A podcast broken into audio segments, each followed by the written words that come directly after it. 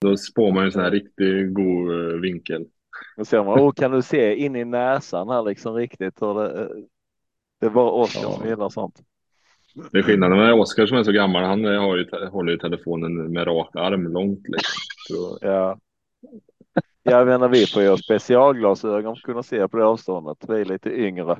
ja. Ja, AJ som är så, så ung.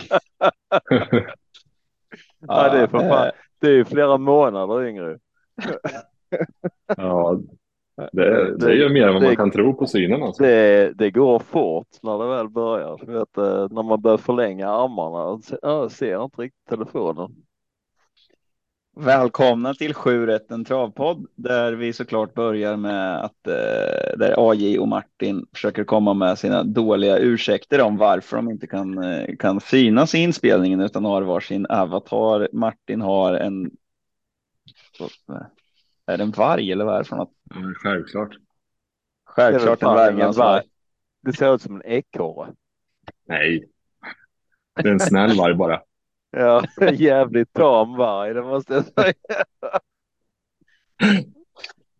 Ja, och eh, AJ är en eh, mörkhyad Elton John med skägg och eh, glasögon i stjärnform.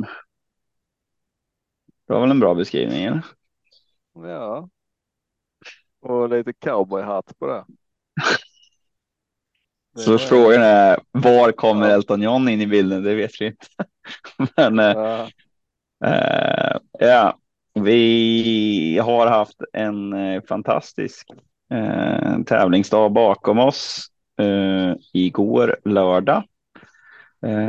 Tänker att vi, vi hoppar väl rakt in på den eller har vi har vi något mer i veckan vi skulle ta upp innan dess? Ja, vi hade väl en, eh, en helt omöjlig V86-omgång i onsdags, men den behöver vi inte nämna så mycket om känner jag. Mer än eh, att en, vi- en kille med en Harry Boy som satt själv med speak pole position. Fick inte sina 20 miljoner av vad han fick eh, fem. För han var ensam på sju. Det var ju skapligt bra tröstpris ändå. Han var, han var ensam redan efter sex lopp, Ja.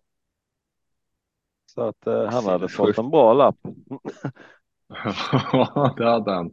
Men eh, han hade väl inte ens tittat på det själv vad jag förstod det som. Så det var väl, var väl en glad överraskning när han rättade den där. Eh, annars kanske Ja. det känns lite surare och, och kännas som en förlust om han hade följt det. Men alltså om man får fem mille på sju rätt, då kan man man kan ju inte ens bli sur för att man bränner 25 miljoner.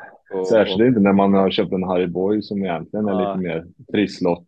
Eh, Tänkte, bara det var att- tråkigt i det här läget om det hade funnits det här alternativet att bara spela för åtta rätt för att man gör den här analysen att det här kommer att bli en enkel omgång. Och så.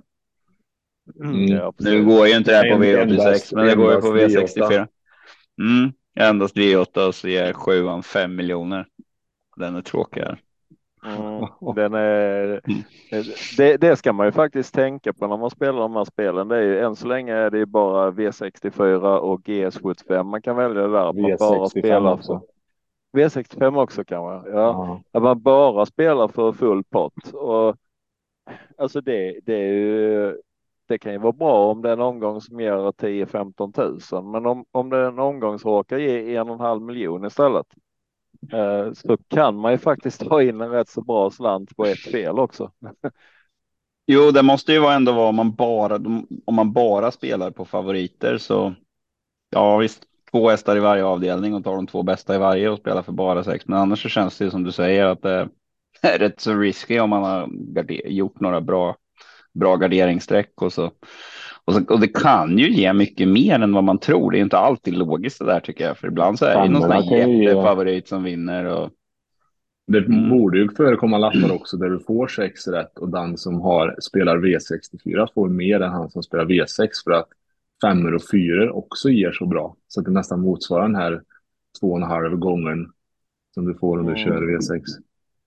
Jag kommer ihåg för, förra gången jag var i det läget när man stod och undrade om man skulle lägga V6 eller V64.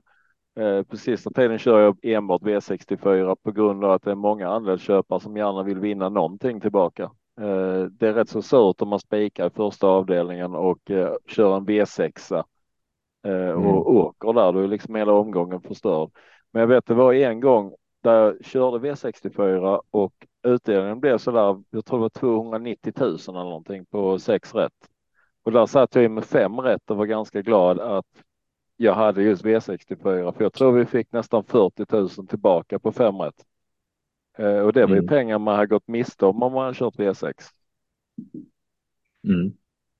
Eh, så ibland är det ju så att ganska ofta är det så att man nog ska eh, akta sig för att köra mot full pott bara. Men mm. Det är klart också, vi, vi kör ju ändå lite mindre lappar och lite mindre andelar och inte så dyr, dyrt att vara med. Det är klart att är det ett gäng som är kanske sex, sju stycken och, och sätter in tusen spänn var, då kanske måste till en endast V6 för att inte ens gå back om det blir en dålig sexa. Så det är klart mm. lite hur man spelar också. Mm. Ja, apropå det så var det en V65 då som, eh, som inte vilken som helst. Inte vilken V65, troligtvis den bästa V65 som har körts ja, sedan vi gick över till V75 i alla fall. Jag tänkte precis säga det att eh, det var väl lika bra som gamla goda tiden när inte V75 fanns. Mm, mm. Jag var på väg att säga bästa V65 någonsin, sen kom jag på att eh, just det. det var så vi, det var så det hette från början. Fråga, eh, fråga värt om, om inte det var den bästa någonsin, även om det väger in gamla V65-spelet, för hästarna var ju inte riktigt lika, lika bra på den. Ja, tid. Vad gäller segertider och så, så var det definitivt så. Det var ju, vi delade ju från när, när skräcken vann eh, kriteriet med Personia 1985 tittade vi på eh, här idag och då då uh, varvar de. Det var första 2000 på 17 och en halv och då tror jag att personligen satt i fjärde utvändigt och så klev de fram och svepte dem. Ja. Det hände ju inte riktigt idag. Om vi tyckte att det är. Ja. Eller Ego Boys skiljer hit. Ja.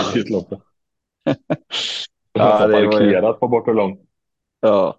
Mm. Eh, så att, nej men det skiljer sig och sen om det är banorna, vagnarna eller eh, vad det är, det, det spelar ingen roll. Det är nya tider nu i alla fall och man kan ju minnas de, de hästarna som var då som fantastiskt bra i vilket fall. Mm. Men, det är ju eh, samma med gamla fotbollslegendarer och hockeylegendarer med. De skulle inte mm. hävda sig i dagens sport heller. Men de var ju bäst på sin tid. Ja, Ja, men med dagens träningsmetoder och upplägg så ja, och så vidare och så vidare. Det vet man ju inte. Ja, och um, utrustning överlag skulle jag vilja säga. Så ja. utrustningen har ju faktiskt uh, ökat på skillsen i de flesta sporterna. Mm. Mm. Och sen att man, som det är inte så många NHL-målvakter som röker i periodpausen nu tror jag. Eh, nog ganska Nej, få kvar. Lite tråkigt. Lite kul när, Pe när Pekka Lindmark skadade sig när, när Malmö var spelare uppe i Tingsryd. Han satt och trillade ut genom fönstret i pausen när han satt och röga. det är en sån där riktigt, riktigt fin anekdot. Han kunde inte vara med i tredje perioden. Han skadat sig i periodpausen. Hur ofta händer det liksom?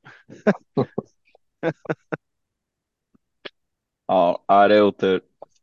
Eh, ja, eh, i alla fall. Vi inledde med klass, en klass 1-final invände vi dagen med lopp 1. Det pratade mm. vi om i söndags. Så sjukt häftigt det är bara den delen att börja dagen så. Mm. Eh, Tirsin Even, Johan Untersteiner. Ja, han var väl egentligen bara bäst. Det var väl inget, inget snack om saken egentligen.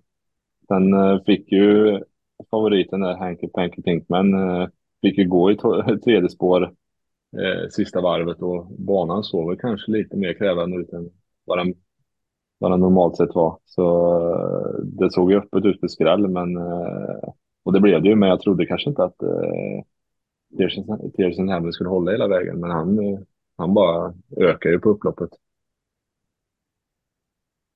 Ja, 079 öppning då. Mm. Nej, men den där är ju bra, men eh, samtidigt, eh, de han mötte så kändes ju som att eh, det skulle kunna bli tufft, men eh, nej, den där är bra. Mm. Budget, lite av en budgetings numera, quite easy. På Love You hade vi där, Tears in Heaven.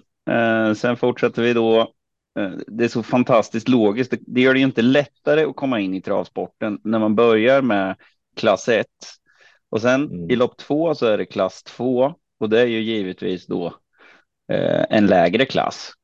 Det måste ju vara helt konfunderande det där för, för nya människor som kommer på trav att ja, vi börjar med en högre klass och sen går vi neråt och sen upp igen. Ja, det, det kan man ju tänka sig att det, det mest logiska för en nybörjare borde vara att klass 2 börjar och sen klass 1 och sen är det brons och, och så vidare. Ja, precis. Men så helt- enkelt ska man- det inte vara. Man får helt enkelt tänka bakvänt mot när man väljer öl inne på Systembolaget. Att klass, klass 3 är, är högst och klass 1 är inte så mycket. Har klass 3, eh, Oskar, har klass 3 funnits på någon gång på, som en form? Eller Ja, absolut. Absolut, det Ja, tog man ganska nyligen. det. Mm. Det var lägsta klassen förut. Mm. Eh, sen tror jag att man började med lite andra former istället. Att man, man tog in lite det som kallas för lördagsloppet och, och skulle, att man skulle ha lite flera storlopp och lite mer sådär. Att man, Att det finns en avdelning för lite variera. vad som helst. mm. Ehm, men eh, i alla fall eh, klass 2-finalen vanns av Ringo Ador, Ulf Olsson, Reijo Liljendahl. Eh, 12 och 4. Mm, full väg. Där hejade jag en del på Lipton Scott faktiskt, den Erika Jonssons hästar. Det, ja, var nog många ju, som gjorde. Ja, Mm. den var ju, är ju också väldigt bra, men eh, Ringo Ador var för bra helt enkelt. Det, det är ju faktiskt ganska anmärkningsvärt där. Vi säger det är en sämre klass, eh, klass 2 än klass 1, men eh, sluttiden eller vinnartiden där var- vi hade en 12 blankt i klass 1 och en 12 4 i klass 2. Så att på de bästa hästarna där så skiljer det inte supermycket i mål. Eh, även om det då är lite lägre klass på hästarna. Mm. Det beror ju alldeles Mm. lite på också vad det blir för vad det blir för lopp. Om det är annonserat att fem ska bara gasa, fem stycken ska bara gasa från start och alla vill till ledningen. Då är det klart att då brukar ofta sluttiden kunna bli rätt låg. Men om det är favoriten glider till spets och får dämpa, då kan ju ju vinna på guld på 14 ibland. Så det, Mm, ja, tiderna, tiderna är inte allt och sen så är det ju så att, att en häst är i en lägre klass betyder ju inte att den är sämre heller, utan den har ju bara inte tjänat så mycket pengar än. Det är ju Som bara hur mycket pengar man har tjänat som är så vi, vi handikappar in dem så att säga. som när vi hade Admiral As i silver i en evighet känns det som. Mm. när det var liksom bara när ska han gå ur? Jo, det är en sån här klassisk grej som man kan trösta sig med när man har blivit påkörd eller det har gått åt skogen i ett lopp. Att eh, ja, vi står ju kvar i klassen i alla fall. Eh, lite, ja, så kan det, så kan det vara. Eh, där hade vi trickstånd på Scarlet Knight. Eh, jag har fått för mig att det kan vara lite kul att säga pappan där bara. Ehm, Sen har vi Svante Båts avtackningslopp, bronsdivisionen, då vi bara satt och njöt av hur smidigt det varit för eh, Lozano di Quattro att han bara skulle brisa undan. Mm. Men eh, demon, eller vad man säger, demon, demon var, var för bra för dagen. Sjukt bra. Ja, eh, och den där har ju varit lite, det där har ju varit en lite sån här eh, snackhäst och lite stallskrik på den där och den har ju inte liksom kunnat skött sig riktigt det senaste och, och det uppenbarligen så är det ju en sjukt bra häst om man står på benen. Eh, Ja, det går inte att säga och, annat. och, Mm. och Lozano har ju fått eh, starta på ganska frekvent nu och har ju fått massa snälla lopp och nu har man ju börjat liksom, ja, trycka av han lite det är möjligt att liksom att de här eh, fyra täta eller fem täta starterna eh, har liksom sett sig lite på honom och, och, och han orkar inte stå emot i den här finalen men ändå liksom höll undan för en andra plats och ska inte skämmas tycker inte jag.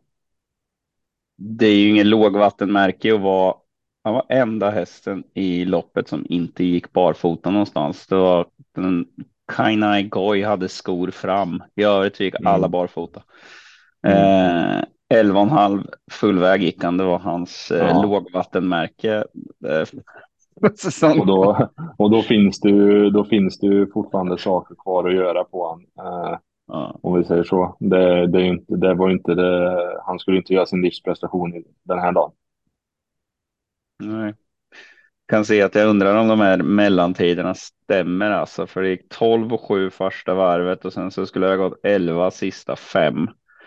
Eh, och de kommer i mål på 11 och 4. Då skulle mellan varvet kvar och 500 kvar så skulle det gått något helt obskyrt fort alltså. Eh, det är nog inte möjligt va? Är det?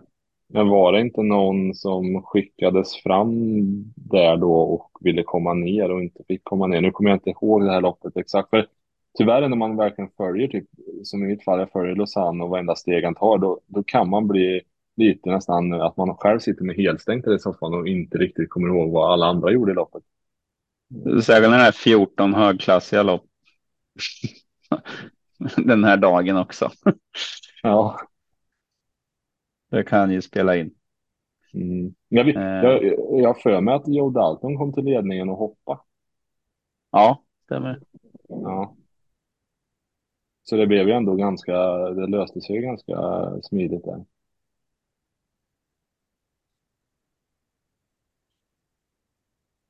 Mm, ja, jag kikar på det. Det var ju. Eh, det var Jeppson i dödens hela vägen och det såg väl inte ut att gå. Sjukligt fort, eh, även om det. Ja, tveksam på. Tveksam på om eh, om de tiderna stämmer. Vi får Klocka om. tusen, tusen meter till 1500 meter gick på 9,9 kom det upp här. Mm. Eh, 1500 meter på 11 och 9. Så det går i noll. Jag kollar på i reprisen här. Det går i 06 eh, tempo i sista sväng. Boll i USM ser ju fantastisk ut. Eh, Jag vet inte vad han var. Han var trea. Han hade nog. Ja, jo, jag vet att han var trea. Ja, han hade nog med tidigare lucka så.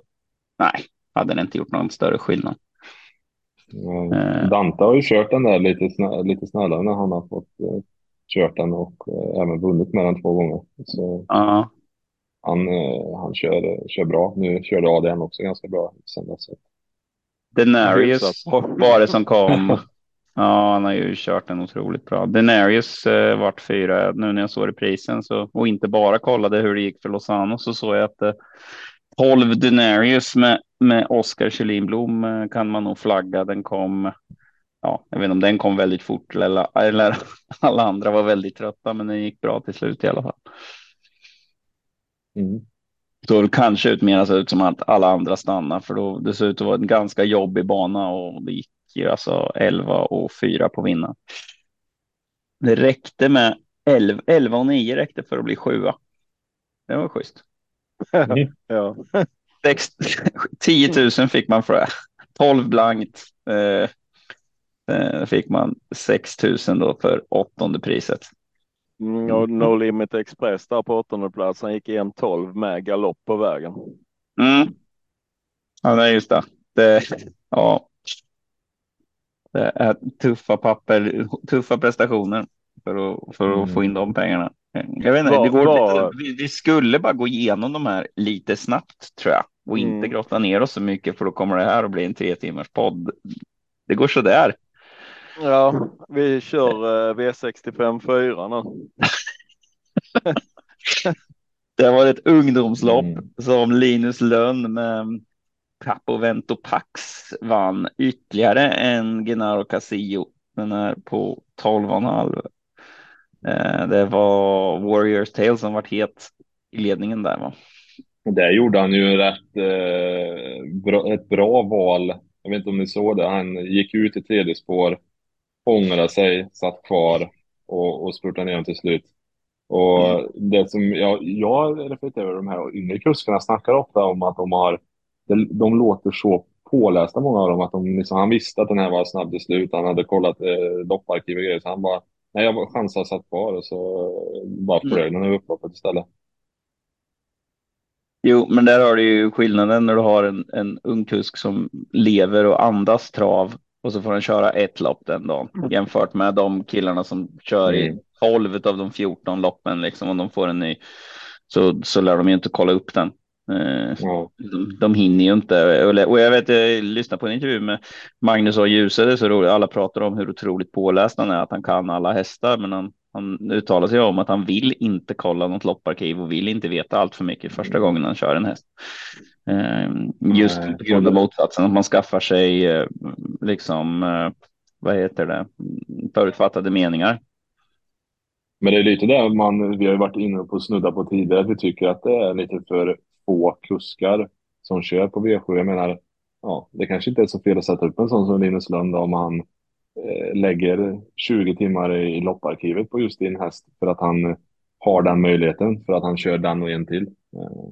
Det är ju det vi pratar om många gånger och jag tror framför allt de som då har, alltså har du inte så mycket skills själv. Jag förstår inte det här med de, de tränare som eh, men kanske, ja, kanske en, del kan inte sko själva eller alltså om, om vi säger nu på lägre nivå att man envist ska sätta upp de här allra värsta kuskarna för att det är de som vinner flest lopp. Det, den förstår jag inte, för då är ju otroligt mycket nytta av en, en kusk som kanske bara kör en eller några lopp den dagen och kanske kan hjälpa dig även till vardags och så vidare, någon, någon lokal så där. Så att det är väldigt märkligt, eh, väldigt märkligt tänkt där liksom. Tror du att du kan, alltså ja, Björn Goop kanske inte kan slå på skorna efter loppet till exempel.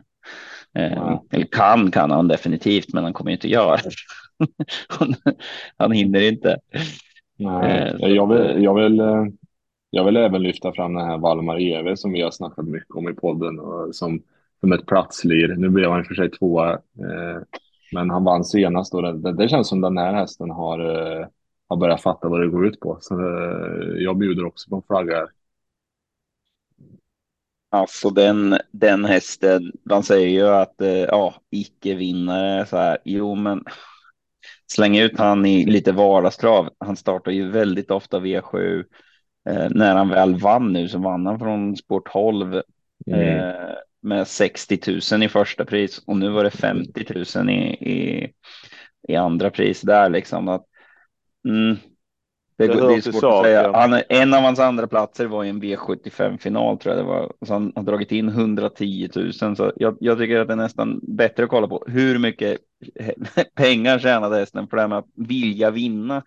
Jo, men du vill ju slå den hästen som är bredvid dig också, så han kan ju ha kämpat som fasen för att bli tvåa. Eh, jag hade en sån häst som jag själv aldrig vann lopp med, men han vart alltid, om det stod mellan att bli trea eller fyra, då vart han alltid trea.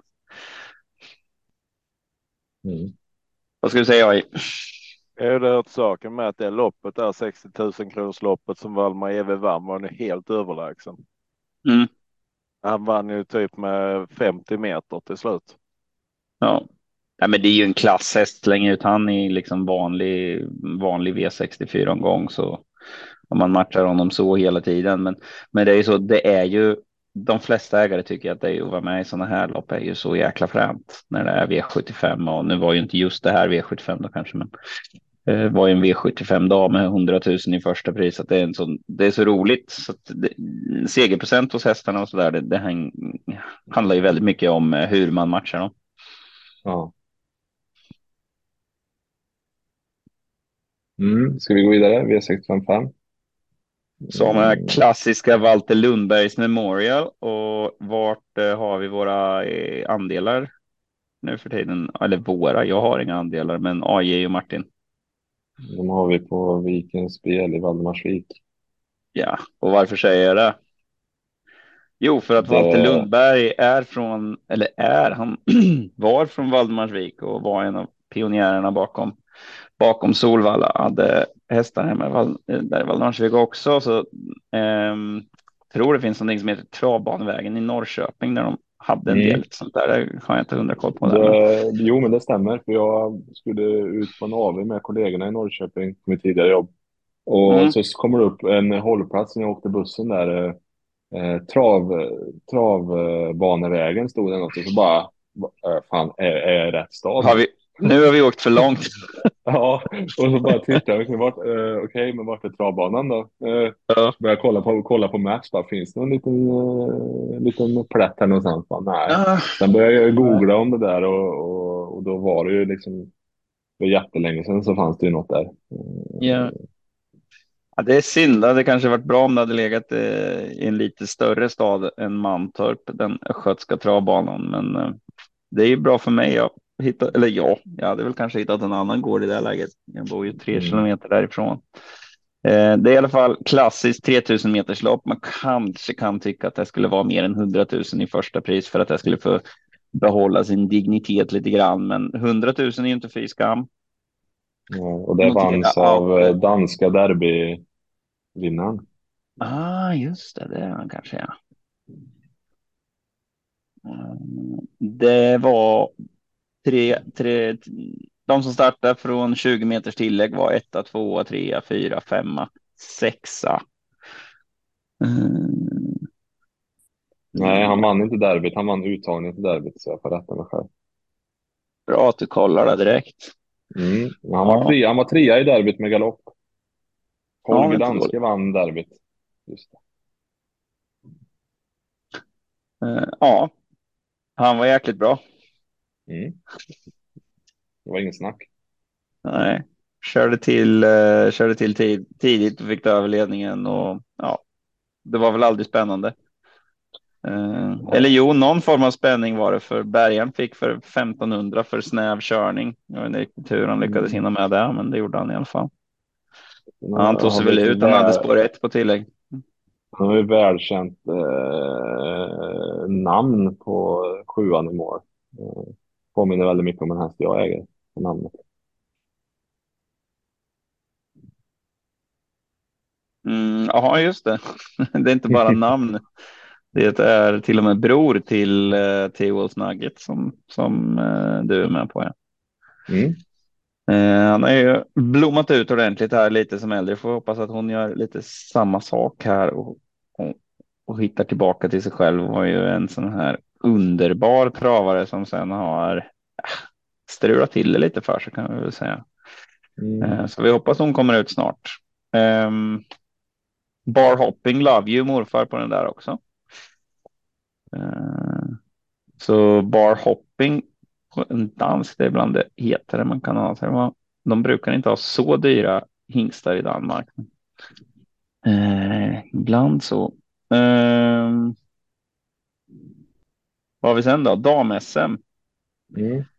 Vilma Karlsson kändes väl som en värdig vinnare. Ja, det, det, var, det var faktiskt en av mina... Jag var ju iskall på V65, men jag tyckte att en 11 i spik i sista kunde ändå göra att man kände sig något som i form. Det, det är ändå ganska bra. Eh, den trodde jag jättemycket på och ja, hon var värdig vinnare.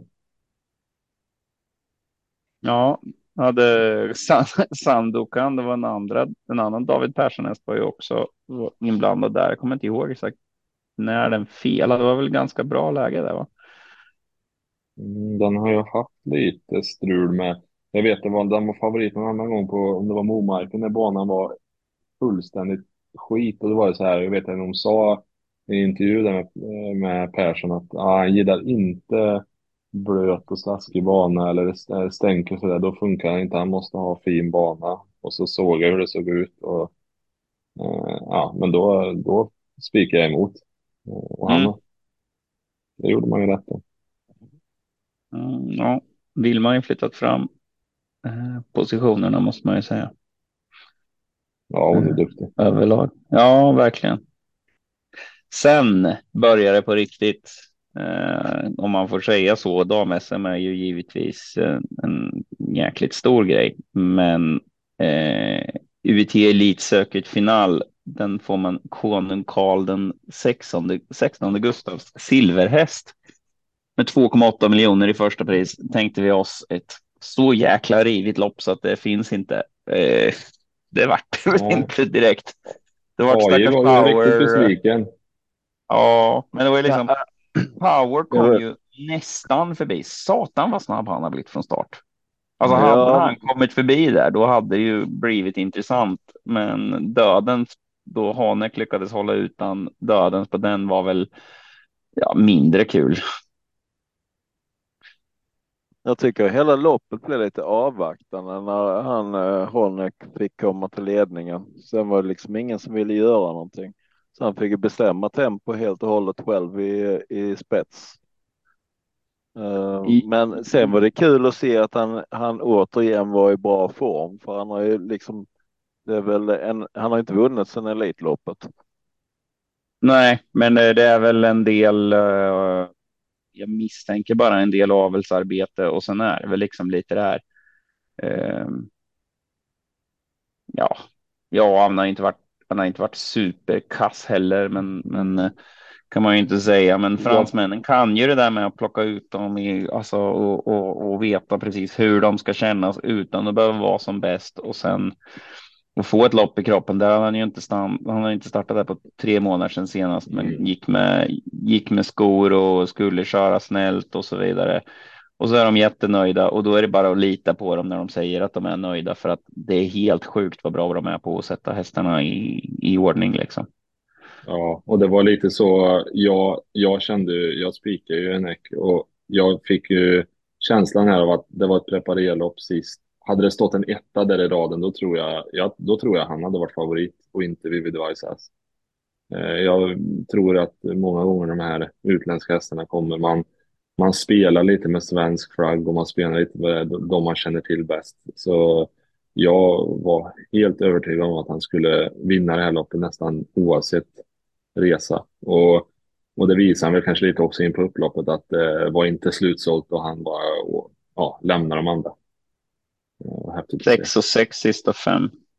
Mm. Ja, vi säger det, tar... det hände ingenting i loppet, men ja, de kör ändå på tio blankt på, på en sån där mm. eh, lite halvlång, alltså banan var inte toppskick. Eh, det är ändå inte, det är ändå inte dåligt. Nej, det, de kör ju precis lagom fort. Det är klart att någon, någon hade kunnat kliva fram. Grejen är att du måste ju sitta hyfsat långt fram när, ändå, när det går 11 och 9 första varvet för att liksom hinna fram till dödens, liksom gå på efter 700 meter och sen inte nå fram utvändigt ledaren och så, utan gå tre kurvor i tredje spår. Det går ju liksom inte. Um, så du måste ju sitta hyggligt på det om du inte ska lägga en 06 speed för att komma fram till döden. Så lägger du en 06 speed för att komma fram till döden. Då tar du inte till mål i alla fall. Så att, ja, det, det, de, han körde precis lagom, Gabriel Gallomini. Eh, någon mm. kanske, jag vet inte vem som skulle ha kunnat gå fram tidigare. Eh, någon hade behövt offra sig i princip för att sätta färg på loppet. Mm, ja. jag, jag, vet, jag vet inte riktigt hur mycket berg han offrar i starten för att Power han blev sist i mål.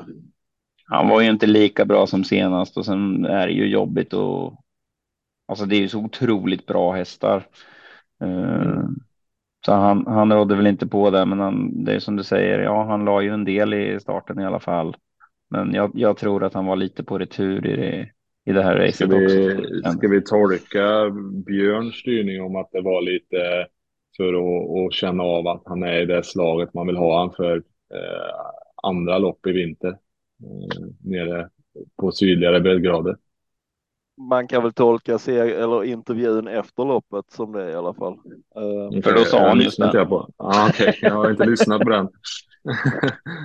Ja, men då hade jag ju rätt i min analys, eh, trots att jag kunde ha fått den gratis i intervjun.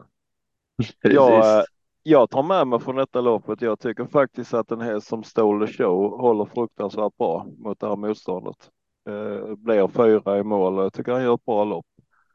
Eh, det var en häst som jag hade rankat ner en hel del för att det var lite för tufft motstånd, så jag hade nog inte räknat in honom på en fjärde plats faktiskt. Eh, Nej, var, vem var det? Var det Svetsa Stolder Show och släppte eller? Mm. Ja, och så fick han tredje in sen eller? Nej, han, han fick rygg på Hennek. Han hade nog rygg på Hennek tror jag. Mm. Ja, så var det. Jo, visst ja, just det. Power, Power kom utvändigt, ja. Han, mm. han tog sig inte förbi Stolder Show också. Sen kom mm. men det var Power och, utvändigt. Och Berg försökte vinka fram alla, men det var ingen som ville gå upp Nej, någon... Bara leta efter en rygg. ja, precis. Nå någon, mm. eh, någon tycker man kanske skulle kunna kliva fram där. Mm. Men eh, nej, men, men de körde precis ju... lagom där liksom. Boy är väl en häst som vill ha det lite på rull och komma med sin ruggiga spurt till slut. Så hade han klivit fram så tror jag inte han hade varit tvåa i mål. Så det var väl liksom så här, när det vart som det blev där så var väl loppet lite schackmatt direkt. Mm. Det konstiga i loppet var ju att man gick ut och skulle ladda med ettan där, Vivid Wiseass från stall Gocciadoro, men han laddade inte ett skit i starten. Han bara drog högertöm för att komma ut i andra spår. Eh, så man hade helt ändrat taktik mot vad man hörde i tränarintervjuerna tidigare. Ja, sen är ju mm. frågan, det kan ju vara att det kändes så. Det var som sagt lite eh, slirig bana ändå, möjligtvis. Mm. Och sen är spår ett på Valla är inte så jäkla lätt. Alltså man tänker Elitloppet, men Elitloppet är 1609 meter. Det är en jäkla skillnad när det, när det är ja, 1640 eller 2140 om man säger. Mm. Ehm, så det är inte så lätt att, att, att lyckas hålla ut någon där. Det går ändå det går ganska fort. Ja, ehm. click, clickbait hade ju lyckats, men. Mm. Uh, mm. Nej, så det, det, är inte så enkelt, men sen är det ändå precis som ja, det är ändå. Det är fascinerande att man gör David Weissans till till favorit i det där loppet. Han har aldrig vunnit i Sverige. Och han är inte han är ju... favorit med några procent. Han är dubbelt så mycket spelad som eh, andrahandsfavoriten. Och det är Samotör från åtta där man ändå hade lite feeling att det kanske inte skulle bli offensivt upplägg. Så jag, jag var förvånad över sträckfördelningen faktiskt.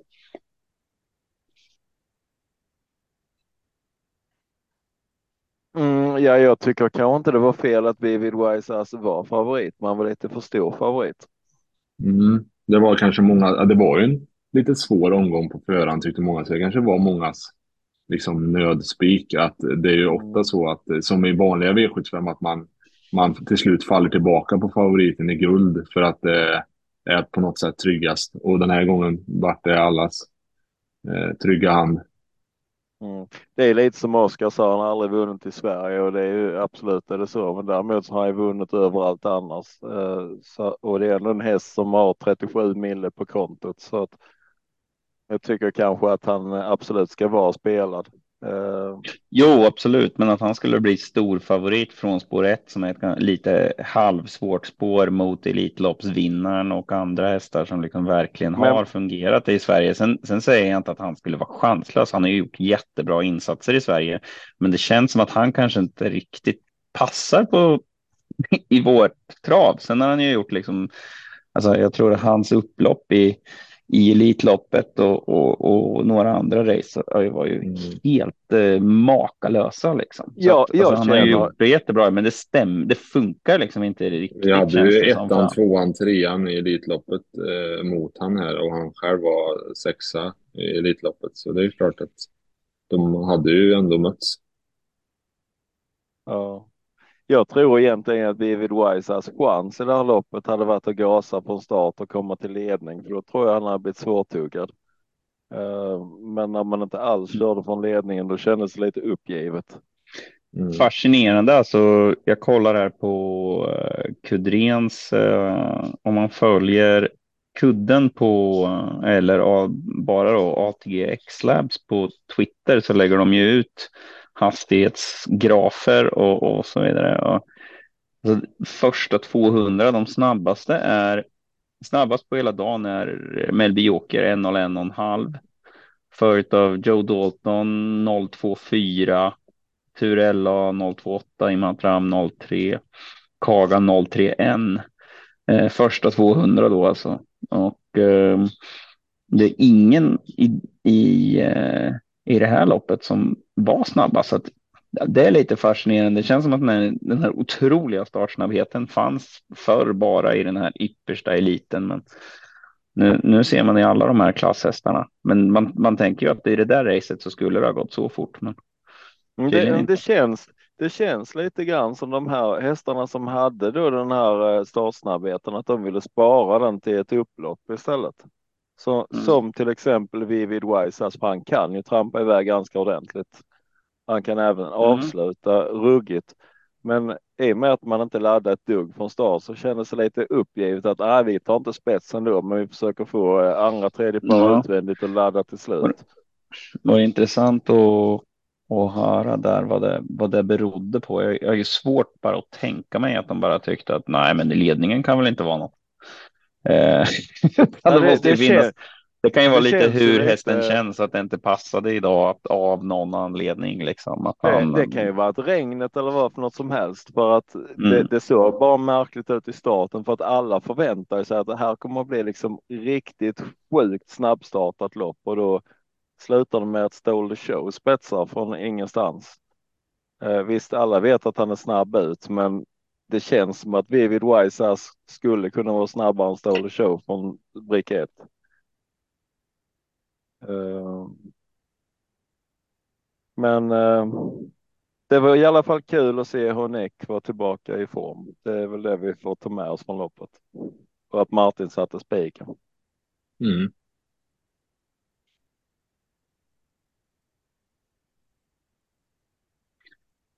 Ja, men vi rullar väl vidare. Uh, ja, jag försökte. Ja, precis. ursäkta, jag, jag höll på och letade efter uh, snack efter loppet på travronden som brukar ha uh, väldigt bra sådant.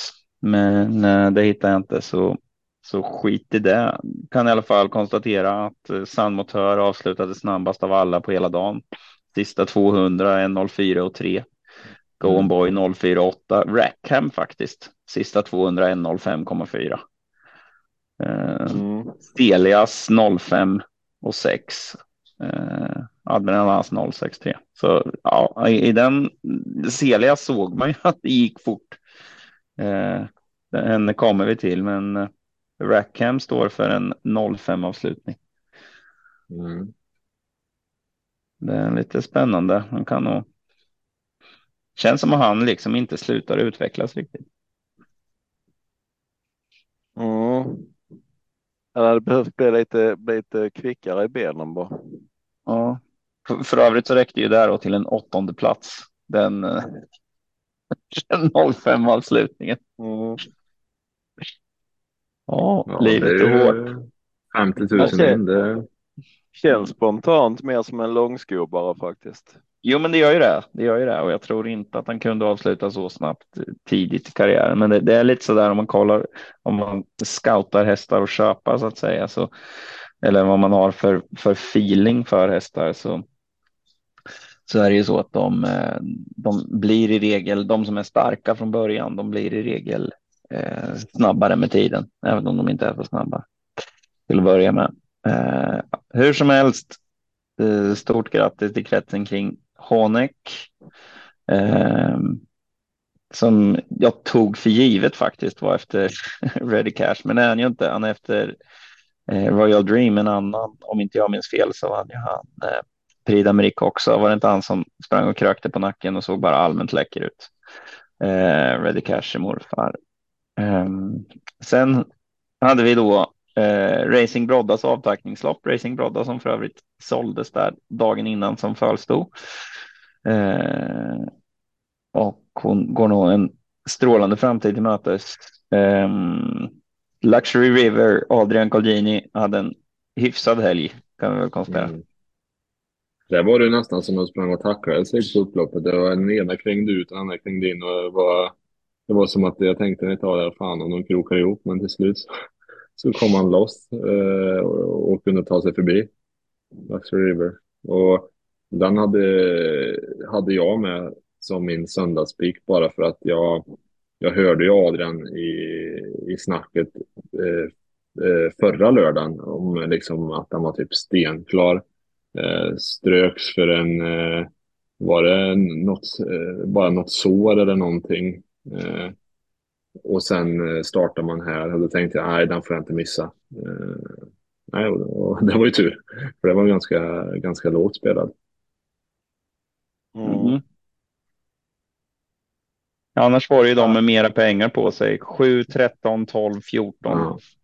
Det var ju, vi har snackat mycket om just den där 7, 13, 12, 14, de här spåren på spårtappen. Men här fick vi en vinnare från spår 1 som vi har också sagt att spår 1 är ju säm, säm, sämre spår än 5, men man behöver få det som sämsta, eller sämsta häst som eh, minst pengar. Mm. Eh, så det är ju verkligen eh, starkt tycker jag att vinna från spår 1 på en spårtrappa. Eh, egentligen kanske man, jag skulle tycka att eh, den med minst pengar kanske skulle få spår 4 eller 5. Ja, precis. Men jag tror att dels är det enklare så här och sen så tänker ju folk inte på så vis heller. Det kan man ju se när det är, när det är spårval i, så mm. väljs ju i regel 1, 2, 3, 4, 9 liksom. Fem som är det bästa blir ju som mm. regel valt efter dem. De, utan det är ju ett, två, är ju nästan alltid först. Så att Sen passar ju spår ett bra också för en, en häst som står sämst in i klassen och få spår ett och bara kunna välja sargresa hela vägen också. Så det finns ju en, en, en del i det också. Verkligen. Eh, Global Collection måste man ju säga var oerhört bra igen. Celia som ja. sagt grym avslutning. Ivanka mm. Mok vet jag inte när hon gjorde ett dåligt lopp sist. Mm. Eh, eh, ja. Ett, häft, ett häftigt diamant eh, final. Eh, det är ju rätt bra hästar också som inte ens fick pengar här. Eh, Garden Liv ju, har ju presterat ganska bra. Eh, fick packa ihop i sista sväng. Eh, ja, bra klass rakt igenom. Mm, verkligen. Var det, var det Celia som fick sig en liten, vart lite störd där av? Ja, det var väl störd av galoppen eller någon galopp. Jag tror Jorma vinglade till lite när han ja, så, ja. Ehm, mm, det var ju liksom så det... jäkla skitligt också, så jag tror att kuskarna visste nog knappt liksom vilket spår de var i. Ehm, det, mm. det är lite småotäckt när, man, när det blir så där skitigt och skvätter så mycket kan jag säga. Cedas har mm. nog vunnit med, med, utan att blivit störd. Ja, ja, ja, hon var störd i början av någon galopp menar jag. Tvåan, tvåan felade ju, hon var ju. Mm, mm. Uh, ja, precis. Spår, hon hade ju spår 13, det vill säga hon har ju rygg på 9 då. Mm. Jag tror hon kom långt bak på grund av det och ändå kom ja. så starkt till slut. Ja. Ja, nej, där gäller det att ha lite flyt i de där. Det märker man också nu när man, så här, man pratar igenom omgången så här. Det, det, är inte helt lätt om man bara sett loppet en gång och, och komma ihåg eh, hur alla fick loppet. Det är ofta kanske två, tre stycken som man har pinpointat verkligen. Man kommer ihåg exakt hur det gick. mm. uh, Muscle Hill på Ready Cash var kanske ingen tokskräll att den där hästen skulle kunna lyckas och vinna ett V75-lopp. Uh, ehm, ingen billig direkt. Uh, fortsätter en annan häftig häst, Barack Face. Mm. Uh, Ready Cash oh, på Lite America, det vill säga de två av de bästa hästarna vi har haft. Uh, tillverkar då en av de bästa hästarna vi haft. Får vi väl säga nu eller? Sjukt bra lopp han gör i, uh, i lördags. Mm. Utvändigt ja, ledaren ja. hela vägen. Nej men alltså, jag var lite så här, ja, man, man skulle analysera, jag vågade liksom inte lämna Joviality och Jesper Iglo utanför. För jag tänkte liksom, ja men förra loppet, han, vi kan också gå i dödens och gör exakt samma lopp och bara liksom vägra förlora. Alltså det var, det var, jag fick lite gåshud faktiskt. Han biter ifrån sig rätt så bra på slutet. Han vill verkligen vara först. Ja, där, var, där kan man säga skalle. Eh, mm. Om vi nu var inne på innan. Alltså undrar eh, om han ens kommer vika ner sig mot någon i en sån där strid. Alltså. Han var sjukt bra var Just a Gigolo hade ju lite problem i sista sväng. Annars vet jag fasen alltså om Barackface hade hållit undan. För han fick ju två längder in på upploppet på grund av det. Um, var väl lite, lite sådär. Eh, fransk eh, Nivard och är inte jättevan svenska banor och hästen är också inte jättevan. Att det är lite snävare in i sista svängen när det går så där fort. Kan det, det påverka? Ja, lite och sen så var det väl flera stycken. Nivard fick ju andra ut från början. Eh, valde att sitta kvar när Adrian kom bakifrån. Adrian var ju ute i tredje spår hela första sväng. Han hade ju kunnat kasta ut han så att han hade kommit före. Nu fick han ju istället då tredje ut och fick gå sista, sista 700 eller vad det var i tredje spår. Mm. Och hade en längd längre fram då till, till Barack Face. Samtidigt så är det ju lite att ja, får en bra position med Just a Gigolo kanske inte vill stöka till ett allt för mycket när man ja, och riskera för mycket heller kan man ju också förstå liksom så att eh det känns väl Det inte väl som att det var en usel styrning ändå. Det är väl också en, om vi pratar om att eh, Vivid eh, aldrig vunnit på svensk mark, vet jag inte om Frank Nivard har vunnit något stort lopp i Sverige heller. Eller, eh, det kanske han har, det kanske är jag som blandar upp det. Ingen aning. Men, men i alla fall Just a Gigolo måste jag ju säga. Jag tycker att han var i alla fall lika bra. Han gjorde ju inte bort sig. Alltså, det var ju. Det var ju. Men tycker man kan ju inte vara besviken på hans insats. Eh, känns ju. Nu var ju inte segertiden här var ju inte så upp, så bra kanske. Men jag tror att banan var lite sämre då var den inte det? Mm. Kändes så. Det är, jag Det hade det väldigt... Ös ner. Ja, Mm. mm, det var himlen öppnade sig där någon gång när precis eh, när de kom i mål efter V75 1 tror jag. Mm. Men eh, det, som är, det som är mest tråkigt med det här loppet är ju att vi inte fick se hur bra Joviality stod sig. Mm. Måste ha varit lite slirigt eller någonting som gjorde att hon felade i accelerationsmomentet där va? Mm. Men jag kan tänka mig. Um, Star lite- McCrow i alla fall var ju avslutad ju sådär snuskigt bra igen. Mm, Det är ju- Nevermind, den var, gjord var ju också eh, ruskigt bra tyckte jag. Eh, De här två är väl liksom kanske nivån under Barak Face och Just Eagle, men de, de krigar ju bra båda två. Mm. Jag bara Mm, tänkte och- med Nivar där, var inte han och körde Bold Eagle i Sverige? Mm. Det vart väl startgalopp va? Var det så? Ja, Jag bara för mig att han vann eh, Elitloppsförsöket i alla fall. han kanske Mm. vann försöket att hoppa i finalen då. Jag Ja, han vart ju, det, vart ju, det var ju då det var sådär, eh, vart flera omstarter och skit. Han var ju helt eh, rabiat då. Just det, det var det ju omstart. Mm. Eh, men han gjorde ju en helt sjuk, det här försöket är väl bland det värsta som man Ja, sett. han var väl tvåa i det försöket va? Nu har jag inte hunnit titta upp det här men. Bold Eagle? Ja, han vann försöket. Nej, han vann ju försöket på 08. Det var ju bland det värsta som man har skådat. Sverige överhuvudtaget. Det är många som har det. Här är Bold Eagle. eh, Ska vi se. Det är spännande. Det är bra podd när man går, när man liksom kör det lives här. Ja, han, han vann eh, försöket med Frank Nivard. Då hade jag fel. Han har vunnit. Ja, om det räknas som ett stort lopp att vinna ett försök så har Frank Nivard vunnit försök till Elitloppet. Sen var han trea i finalen. Vann han inte någon sån här kusk eh, VM i Norge också? Det är väl Mm, typ det är ju ett annat land. banor.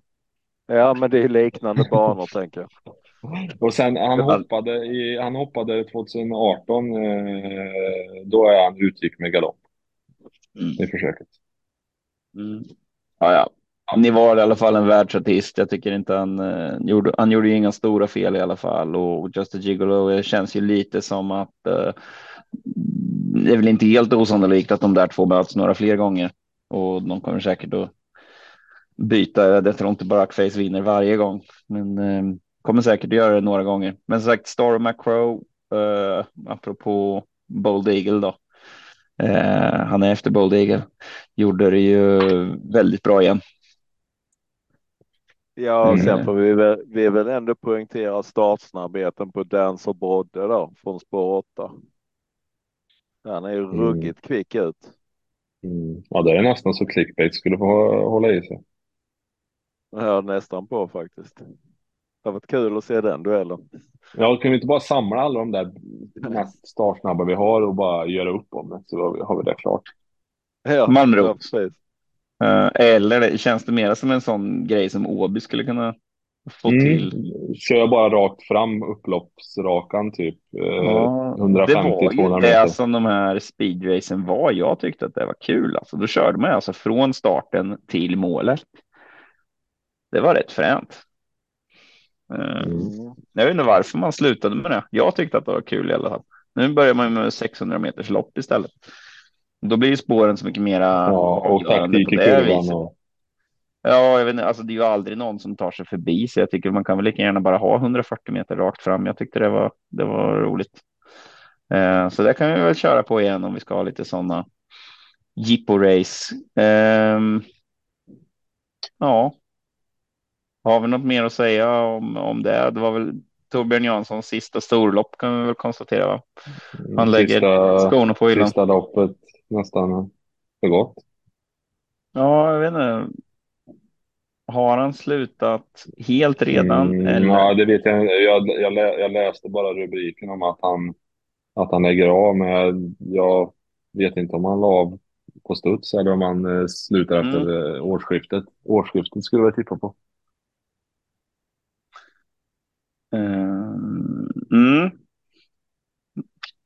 Otrolig, otrolig driver. Om vi ska dra någon anekdot om honom så det jag kommer ihåg mest med Torbjörn Jansson. Det är väl inte samma som alla andra. Han är inte uppsatt på. Han har inga kommande starter så jag misstänker att han hade liksom inte tackat ja till några fler styrningar efter det här och lät det där Europaderbyt vara det sista loppet Mm. han körde. Det är ju lite stiligt också.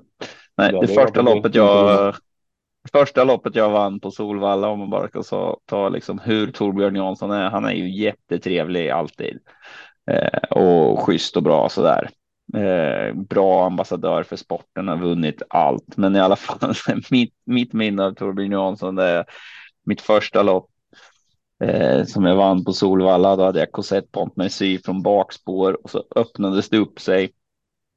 Då jag bara körde till direkt in i första sväng och Jansson, eh, Jansson var i ledningen och han bara skakade på huvudet och skulle köra. Jag försöker backa ner min häst i rygg, men liksom när jag kommer i, precis innan jag ska gå ner, hon hade väldigt speciella idéer för sig den här Cosette.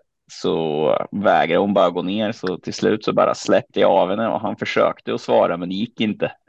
och så jag bara blåste förbi eh, efter 400 meter, 400-500 meter och eh, ja, och sen så hon vart ju het också och drog undan men hon vann. Och sen så sa jag till henne bara, jo, det jag sa till henne när jag körde förbi var jag fick inte ner henne. Skitförbannad och driver. Sen efter mål så vände jag mig mot honom och sa att ja, jag kunde inte få ner henne. Han var så jävla arg. Asförbannad. Och det var han alltid eh, när han hade förlorat. Sen lite senare så var han ju inget arg liksom. Men eh, eh, en sån otrolig tävlingsmänniska. Ja, och det behöver man nog vara om man ska vinna alla de där loppen han har vunnit. Mm. Nej, men bjöd aldrig på någonting heller. Det var så där man satt innanför Torbjörn. Han drev aldrig hårt på någon häst utan var liksom alltid bara ehm, um, så där att eh, ja, men bara jobba med den hela tiden och, och, och liksom få den att vilja springa. Men var det någon häst som man tyckte såg ut som att nu får jag luckan, tror man, i 400 meter, men den kommer aldrig liksom. Han, han kör alltid liksom bara för, för att det är sportsligt. Han släpper inte ut någon heller liksom. Så, ja, är en riktig, riktig sportsman. Som, Mm. Som kommer vi kommer sakna. ja, framförallt i kallblodsloppen. Jag hade det som policy. Jag var skitförbannad någon gång när han vann något kallblodslopp och jag hade missat att spela för jag tyckte alltid det var alltid sån här Torbjörn Jansson i kallblodslopp. Det var en gudabenådad kusk helt enkelt och det, man, man behöver ju lite mera körhänder med kallbloden. Mm.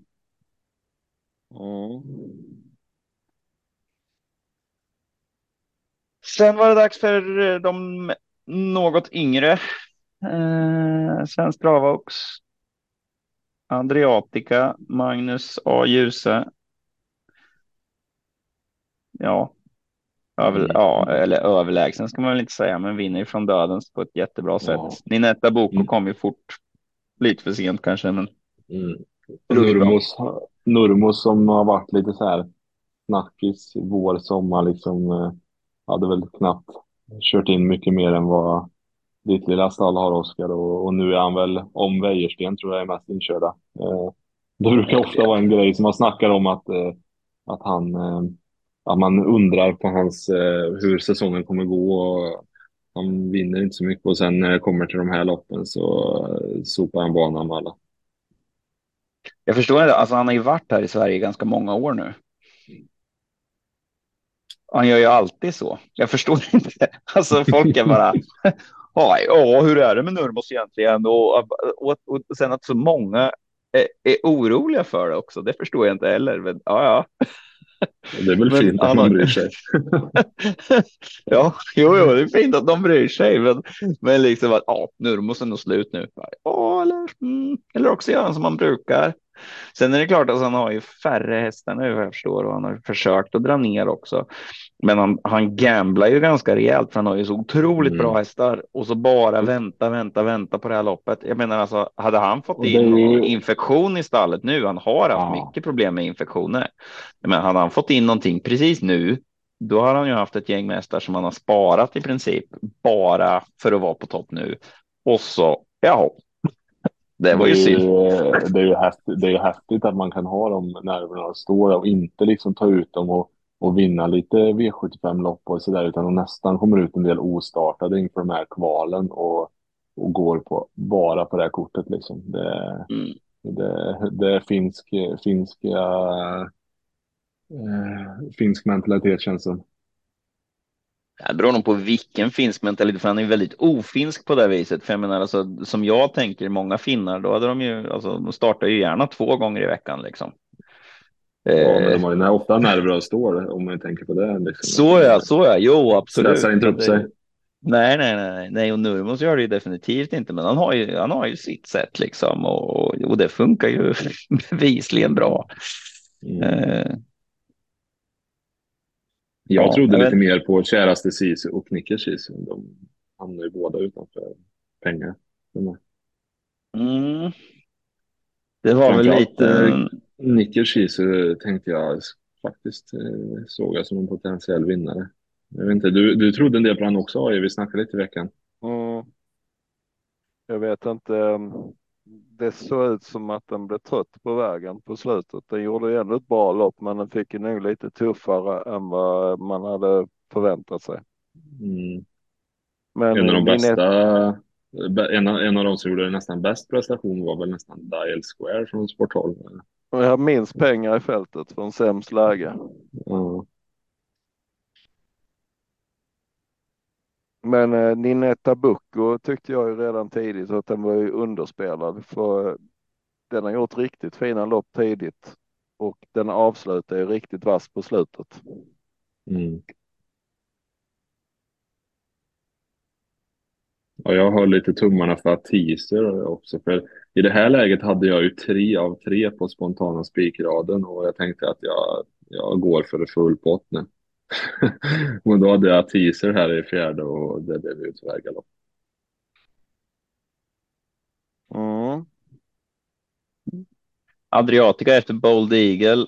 Uh, Sena Brick som också var och så Super Arni. Det är en av de absolut bästa man kan ha som morfar. Spännande med Bold Eagle är att de har varit i princip iskalla på auktionerna för att de är eh, ja, de är lite ojämna, lite krångliga. Det har gått lite sisådär liksom. Eh, eh, framförallt har han väldigt ojämna kullar. Han har haft otroligt bra kullar och sen så har det varit några som har varit riktigt dåliga. Men det är flera hästar som har krånglat. Många har fått lite där ryktet och eh, ja, Star of McCrow är ju som sagt var ju loppet innan här och sen har vi en eh, en eh, Oaks vinnare här. Eh, sen är det klart, det är lättare med sena, en sån supermär som Sena Brick som mamma, men ändå. Eh, man behöver kanske inte vara så där jätterädd för att, att köpa en Bold Eagle.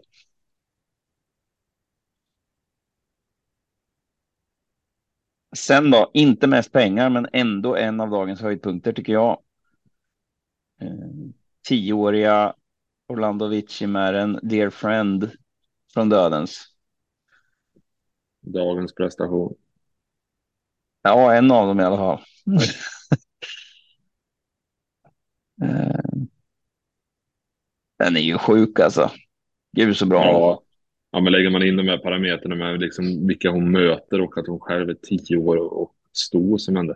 Generellt så brukar väl om, om man ska spela på en tioåring så är det kanske Wallach. Eh, att jag hellre spelar på en tioårig Wallach eller tioårig stor. Men eh, nej, det är, bara den parametern gör ju att det blir eh, rätt häftigt. Jag tycker styrningen där var rätt så intressant. Alla förväntade sig att Wäjersten skulle gasa järnet på, eh, från starten och komma till ledning. Och eh, mm. istället så tog han relativt lugnt och bara spara speeden istället. Mm. De har ju gjort det i alla starter. Mm. Eh, hos Weirsten. Jag vet inte om Weirsten har um, någon liten idé om det här som vi har pratat om en del. Att alltså när man lägger en sån där ruggig rökare från start, då har man inte den speeden till slut. Hon, jag tycker inte hon har varit någon som har vikt ner sig, men jag vet inte om de har känner det att de, man, man sparar det lite. Det är klart, alltså ledningen är ju värd massor såklart, men du bränner ju jäkligt mycket krut när du när du lägger i över en sån överväxel ifrån start som krävs för att ta sig förbi eh, Felicia Sett och, och det gänget. Liksom. Mm, det kanske för... Jag, säger jag tänkte säga att eh, det är ändå en tioåring. Nu får de, numera får de väl tävla till de är 14 och även storna. Uh, men om man... Längre än 10 är det nu i alla fall. Jag kommer inte ihåg exakt vilken ålder. Det, det är så får... sällsynt att någon vill. Jag tänkte säga, jag, jag har hört någonstans 14 år, jag vet inte, har inte exakta fakta framför mig, men om man ska få ett, ett så gammalt sto och vilja tävla mer så är det kanske ingen bra idé att bränna krutet från starten vartenda lopp. Så att mm. det, det är roligare de får springa på till slut och faktiskt vinna loppen. Jo, men mm. nu får man ju istället dödens alltså. Det vanligaste är ju med en sån här att man kanske liksom, ja, men kan ta ledningen och sen släppa till någon.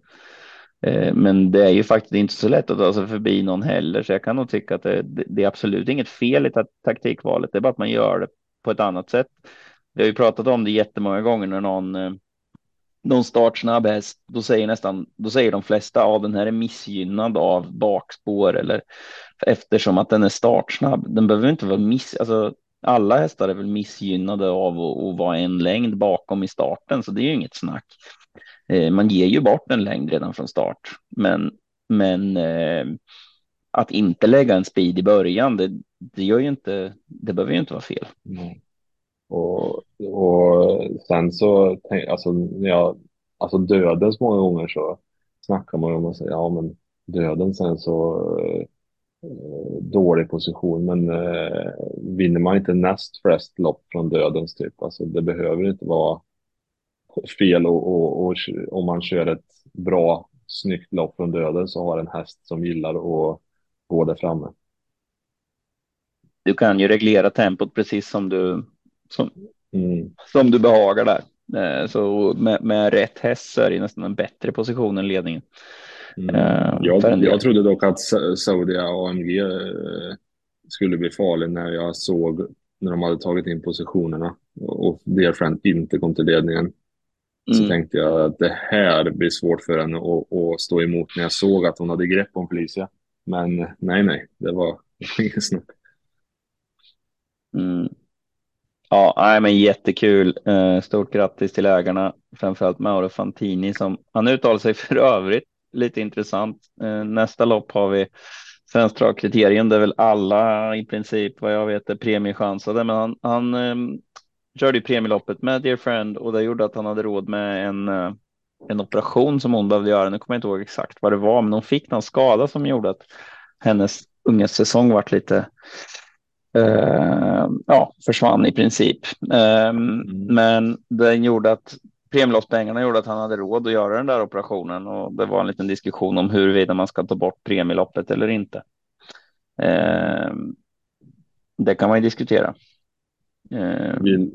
Jag tycker lite att eh, eh, det inte hade varit fel att tävla om de pengarna istället och kanske inte i de här loppen. Jag vet att man tycker att ja, men det är jätteviktigt med massor med pengar och så, men ja, jag vet inte. Måste det vara fyra millar i, i kriteriet? Det räcker inte med två. Eh, jag tycker väl att de pengarna kanske man kan dela ut, men Men Drar man, det, ner på, drar man ner på prispengarna där så kanske det inte blir den här eh, unghästhetsen heller och man får se en sån här som Dear Friend eh, med fler sådana exempel med längre karriärer också. mm. Ja, det är inte omöjligt. Om vi säger att man eh, kan öka på an- annat håll eh, som gör att det blir lock mer lockande att, att tävla på. Mm. Det som gör det enkelt är väl att det är två miljoner i liksom sprida ut det över massor med lopp blir ju ingen jätteskillnad, men det blir ju kanske Nej, nej. större effekt eh, i ett sånt här race om man, om man tänker. Eh, Tror du eh, det kommer en avkomma eh, med Forfantone Am och Dear Friend eller tror du de tar det på ett annat sto? Eh, Forfantone Am. Mm. Ja, de fick ju en fri Ja, de fick den här. Ja, Stall Mary AB äger. Jag vet inte om de kanske har någon som Ja, skulle kunna. misstänker det, men det är ju alltid ett fint pris att få en, en gratis beteckning på. De har ju fler ston säkert. Ja, ja, ja, absolut. Eh, Jag har Ja, sett det dykt upp i många av de här lite finare storloppen nu, att man får en sån krydda också. mm. Ja, det är en jättesmart grej att, att, att ge bort som för om man har en avundsjuk, eh, ge, ge bort en eh, beteckningsrätt. Ja, det var grejer. För en beteckningsrätt, det är ju alltså, mm, då har man eh, rätt att ha ett föl varje år. Inte en fri beteckning. En beteckning, då får man ju försöka att få, få dräktigt. Jag undrar om det verkligen är en livstidsbeteckningsrätt då. Eller om det bara är att man får betäcka en gång. Ja, ja rätt så bra pris oavsett. Men eh, eh, hade det varit jag som hade vunnit det där, då hade jag definitivt valt att tolka det och hävdat att jag skulle ha en livstidsbeteckningsrätt ett fall varje år. Eh, I alla fall. Eh, känns som att kriteriet kanske inte får lika mycket tid som Dear Friend, men vi får se. Fame and Glory, Björn Goop, Timo Nurmos igen. Eller Mm. förra gången var det inte Björn Goop, men Timo Nurmos igen. 54, Ja, grymt bra också. Ja det, Konstigt det, det vart ju, Cupier vart ju megahet. Eh, och Det Mm. vart ju sådana lopp som typ det var någon annan gång, det var någon i något så här lite bättre. Var det i Jämtland Stora eller något när eh, det någon i ledningen som inte var så betrodd som bara skenade fram och så får alla plocka ut. Ja, det blir ju, det blir ju svårt och svårt att köra loppet. Jag måste säga, jag tycker mm, Djuse gjorde det ju en jävligt bra faktiskt. Många kan nog tycka, alltså han, han fick ju dödens där då med Our Pride och sen kom ju Björn bakifrån då och då väljer han att inte köra. Någon kan säkert tycka att det är typ stallkörning att han släpper fram Björn, men jag tror det han vill inte hans häst har fått en så pass tufft lopp så han vill inte offra en speed i det läget. Han kommer ju själv sen ändå ner i, eh, på innerspår. Jag tror om han hade lagt en speed där för att komma före Björn så att säga, då hade han inte varit trea. Då hade han definitivt varit. Jag tror han jag vet inte fan om han tar pengar ens, för han hade gått så pass tufft i, i racet innan liksom. Eh, 54 hade ju varit intressant om man hade fått luckan lite tidigare Men till slut sen måste jag säga. Men Fame and Glory och i Björn visar ju ja. Ruggig kyla som kusk också. Mm.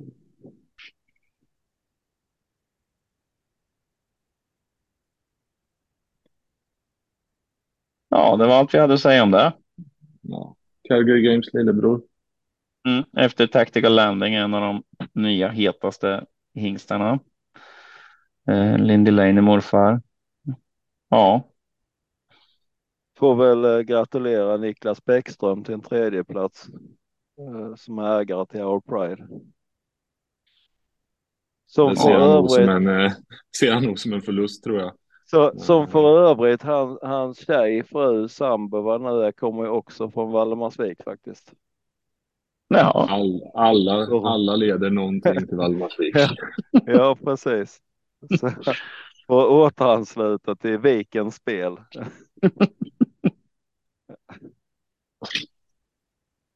Ja. Ja. Eh, hade vi Nori di Quattro gick invändigt där då? Han var bara trött eller drogs han bakåt? Mm. Ah, ja, vi behöver inte gå mer in på det om vi inte minns exakt. Lite mm. tråkigt för Johan där, en tredje plats med Borsa Diablo galopperar han bort. Det var ju bara en miljon. ja, tråkigt. Är sådana lopp vill man ju inte att någon ska behöva hoppa bort. Nej, lite trist. Uh, mm. Sen var det väl i det racet där han kastade in. Han kastade ju in benen där. Uh, 54 var ju på väg ner på innerspår, men Johan gick ner där och då fick han ju använda eh, han vart ju liksom nedtryckt, men frågan är om han hade rätt till innerspåret, så han var ju nedanför pinnarna där. Nu behövde de aldrig fatta något beslut om det måldomarnämnden i och med att Johans eh, felade i vilket fall. Jag ser det inga, ingen bestraffning i alla fall till Ken Ecke och jag tror nog att det var så att han var på väg ner eh, på innerspåret redan så att han liksom hade rätt till det. Eh, vart det som sagt ingenting, ingen kontrovers om det, för det var ju på upploppet sen som, som Johan körde galopp. Så. Mm. Och här i sista så satt vi ju med chans på sju rätt på några håll, men Castor de Star förstörde det. Eh, fick ju perfekt lopp och, och eh, lucka till slut. Eh, och med tanke på vilka lopp han har varit ute i så mm, när man har facit så var det kanske dumt att, att inte ha med en sån häst. Mm. Fantastiskt kört av eh, Mats Djuse då, måste jag säga. Från nionde spår till ryggledaren och bara vänta på luckan till slutet när han visste han hade snabbaste hästen.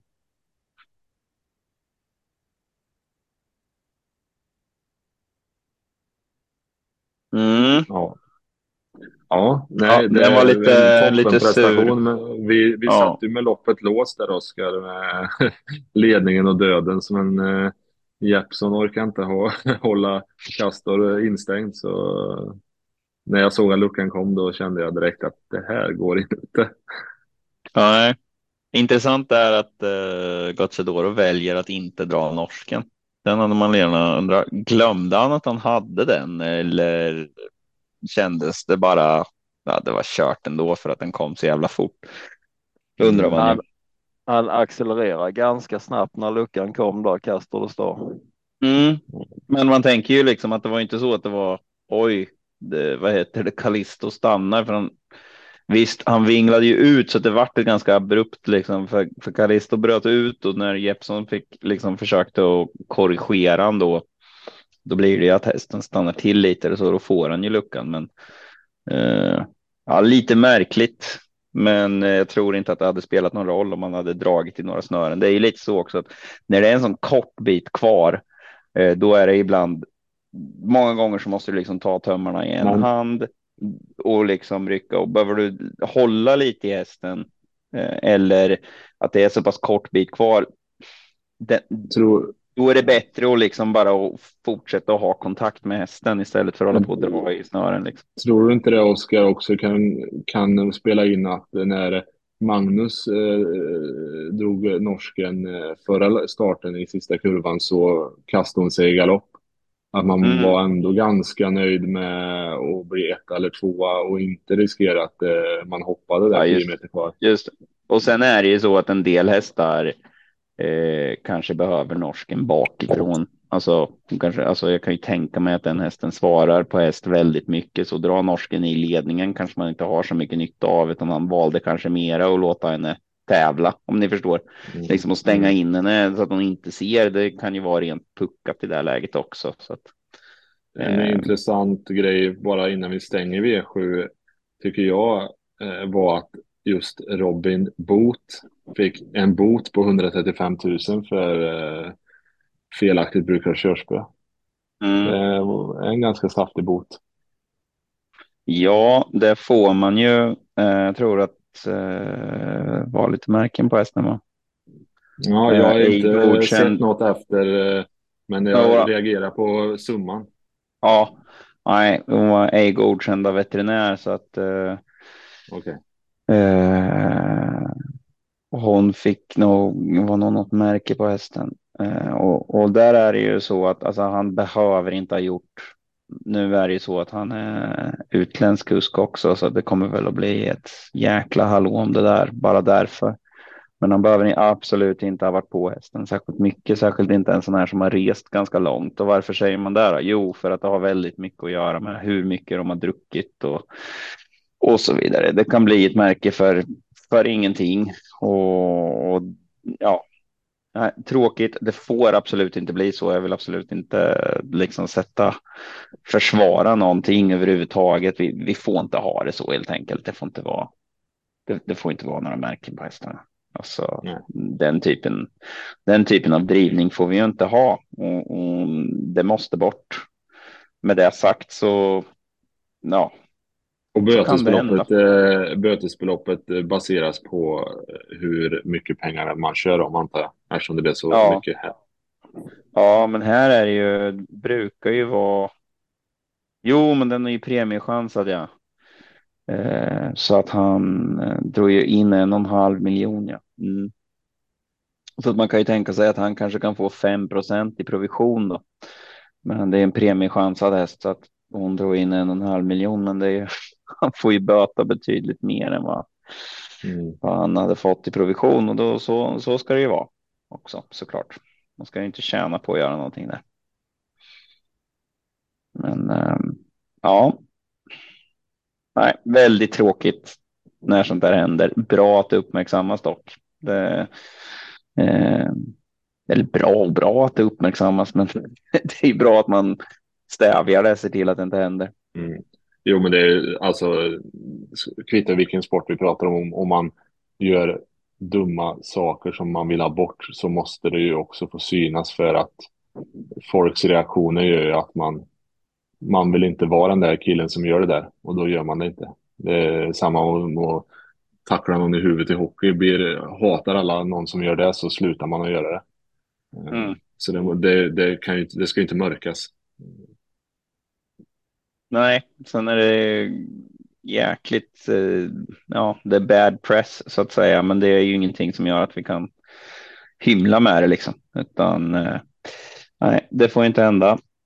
Eh, så är det. Jag, jag, jag tror nog att vi måste ha någon ändå ha någon annan typ av maning som jag har propagerat för lite mera ponnydrivning eller vad man ska säga. Men, men det som är nu, det är ju att vi ska alltså be hästarna att springa fort, att inte att tvinga dem. Det är det som eller eh, maningsreglementet går ut på helt enkelt. Och, och, och blir det märken på hästarna, då har man ju inte bett dem att springa fort, utan då har man ju försökt att tvinga dem att springa fort helt enkelt. Och det får man inte göra. Eh, så att, eh, och jag tror nog att eh, aven kommer ju alltså justeras. Eh, om, om vi har en Eh, ett maningsreglemente som säger att, att eh, eh, man får bara liksom, ja men peta lite på hästen och säga kom igen nu gubben. Då kommer de hästarna som svarar bäst på det och, och blir mest framgångsrika i aveln också. Så att det kommer vi anpassa oss till, så det, det, tror jag inte är något problem. Jätteviktigt att vi får behålla spöet dock. Jag vet inte, det, jag kommer inte ihåg Martin, du brukar ju köra Global Federation ibland. Mm. har, har, du varit med om att han har bara fått för sig att göra något jäkligt dumt? Uh, ja, typ springa baklänges i ett staket eller någonting sånt. Ja, det har ju varit till exempel när det, uh, det fanns uh, en blå presenning till exempel som ja. han aldrig hade sett förut. Ja, just i hans fall så struntar ju han i att man har ett spö många gånger. Ändå, för han är så jäkla badass. Mm. Men det är ändå intressant för jag, jag kör ju inte jättemycket häst men jag har kört en del hos dig och jag, det har ju varit situationer där jag själv har märkt att egentligen bara att vika fram det där så har de liksom okej okay, du menar allvar och så är det bra.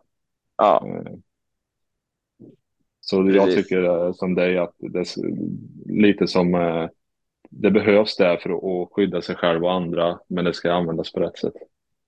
Mm.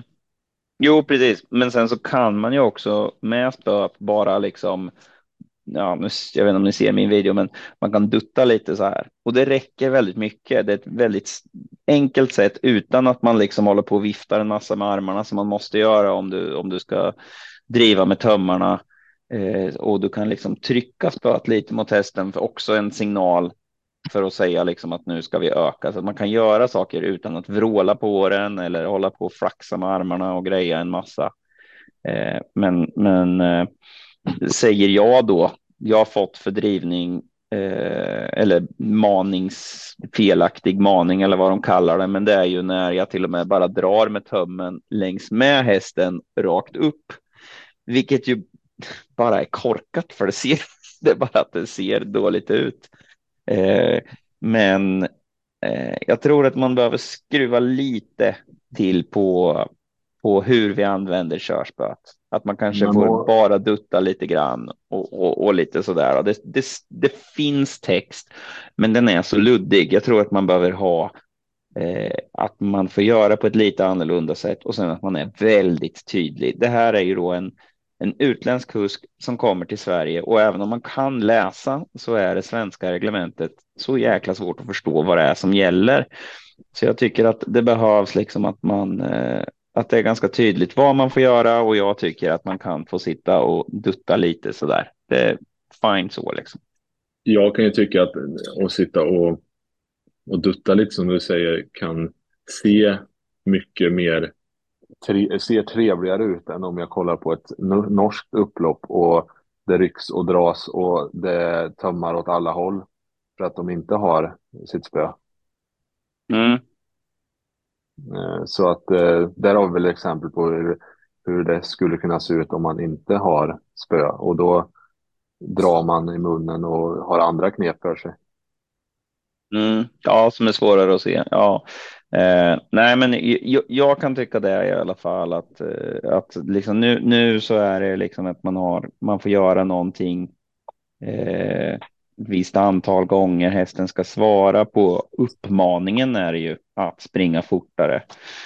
Eh, tycker väl att man kanske kan koncentrera sig eh, eh lite mera på Nej, men att man, jag tror att man får tänka lite utanför boxen där helt enkelt. Att vi kanske får hitta på någonting annat och sen särskilt då ha en instruktionsvideo för utländska kuskar. För nu är vi mycket hårdare i Sverige och det är bra. Jättebra att vi är, att vi är tuffast i världen tror jag på drivning. Men eh, det kanske är något land som är, är tuffare, det vet jag inte. Men det måste ju finnas när, när vårat reglemente skiljer sig ifrån det utländska reglementet, då måste det ju finnas tydliga instruktioner för hur vi får göra. Eh, det är också bästa sättet att påverka de andra om vi har tydliga instruktioner till dem att ja, men så här gör vi i Sverige och istället då för att bara få böter när de kommer hit, då får ju de reda på att ja, men vi gör så här och då kan ju de ta det med sig eh, och kanske vilja göra det i sitt land också. Mm. Istället för bara hata svenska domare som ger dem böter utan att de förstår varför. Ja, då var vi klara förutom att Beat Generation trots galopp eh, vann det avslutande femåringsmontén där. Han var ju ruggigt bra. Trodde faktiskt att eh, Stina Alvina Sonett eh, eller Plockepinn skulle ta det där, men eh, han var för bra. Mm. Och med, med det sagt så blickar vi väl framåt mot en ny travvecka med, med lite smått och gott. Jag vet inte, AJ, vad, vad ser du mest fram emot veckan som kommer? Ja, man ser ju alltid fram emot V75, men eh, det är ju en jättejackpot på V86 redan på onsdag med 39 miljoner mm. i potten. Eh, jag sneglade lite på listorna. Det såg ju ut att vara ganska roliga lopp också. Så. Mm. Eh, så den, eh, den omgången ser man ju faktiskt fram emot. Mm. Du har ju rätt bra koll på vardagstravet med. Jag vet ju Vikens V64-kung. Eh, brukar ha bäst koll där. Mm, vi börjar ju redan i morgon i, från Färjestad. Värmland.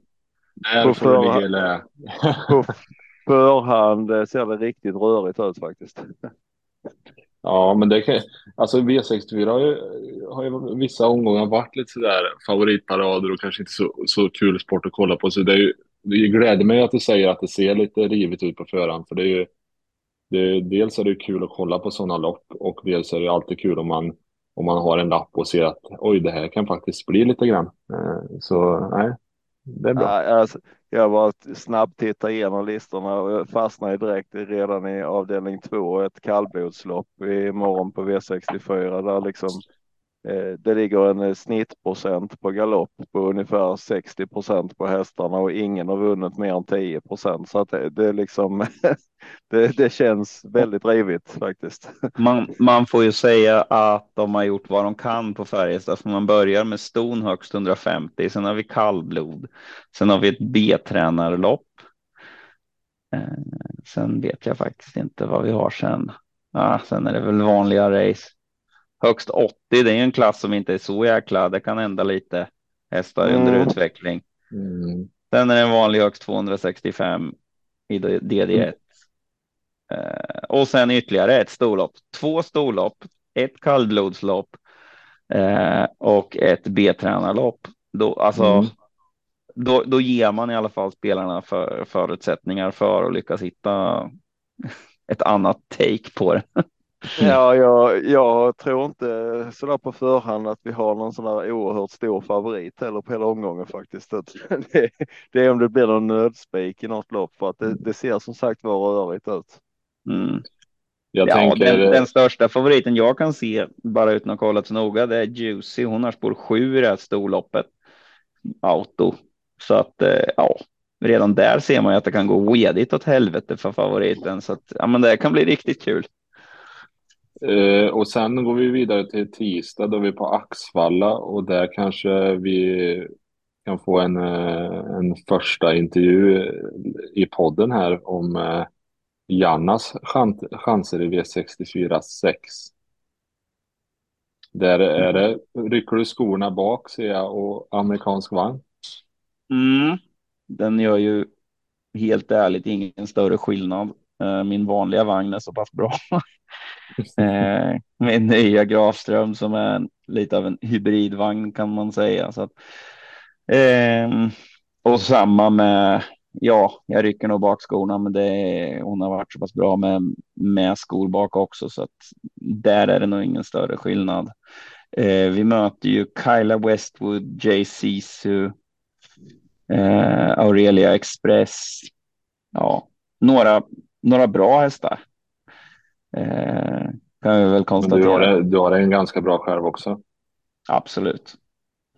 Eh, så att eh, det ska bli riktigt kul. Eh, hon startade ju två gånger på sex dagar, var faktiskt lite sliten efter det, där hon inte varit förut. Eh, och eh, har fått ta igen sig lite grann. Eh, många tyckte att hon var så himla bra senast. Jag var väl mm, inte så imponerad. Jag tyckte inte att hon var så bra. Sen eh, sen såg jag att hon, det var faktiskt punktering hon gick med också. Så att eh, får väl säga att det var ganska starkt jobbat. Eh, mm. ja, så att eh, nej, eh, det ska bli kul. Det är lite svårt att veta så här i slutet på säsongen. De, de här värsta som har varit igång i tuffare sällskap ännu längre är ju många gånger lite på retur. Eh, möter ju Memore Bross som vann ett derby derbyförsök. Eh, mm. Henne kändes det ju som att vi hade tagit där på Eskilstuna. Så att eh, det var väl lite en sån sak som gjorde att vi tyckte att det var värt att gå ut här. Nu, nu har vi ju rygg på henne i starten. Tyvärr så fick vi ju bakspår. Det var ju. Men eh, Mia Bårebros är snabb ut tror jag. Om mm. hon inte hoppar. Jo, precis. Men det är väl eh, jättekul om, eh, om du, är det topp fyra? Vad behöver du komma? Topp tre, topp ja, fyra? topp top, top fyra för att ta mig vidare. Ja. Och det är väl en det som är, rimlig målsättning? Ja, ja, ja, det är det som är målsättningen. Så att ja, vi får göra vad vi kan, men det känns ju. Det är väl kanske inte så där att vi bara rundar om i via tredje spår, men det, det kanske är den vägen vi får gå där från spår 10. Det misstänker jag att det inte är så lätt att bara rinna igenom mot så här bra, bra hästar. Jag vet inte vad vi har. Vi, lite, med månskenstöten har två Korgauf. ja, jo, nej, jag har inte riktigt koll på hur de är, men vi, vi försöker väl att eh, haka på med Morebrost där från början i alla fall och se vart vi kan, vart vi kan hamna och sen kör vi på chans och det vore ju fantastiskt om vi kunde bli fyra där. Kör du på chans och det löser sig så eh, tror jag ju att du har goda förutsättningar för att topp fyra. Ja, det var ju alltså, fan, jag fattar inte ens att jag sa det där så kan vi hoppas att vi blir fyra. Men det är väl klart som fasen att jag hoppas att vi vinner. om jag inte tror att vi, om jag skulle tycka att vi är helt chanslösa att vinna det här loppet, då är det ingen idé att försöka ta sig vidare till, till semifinalen heller såklart.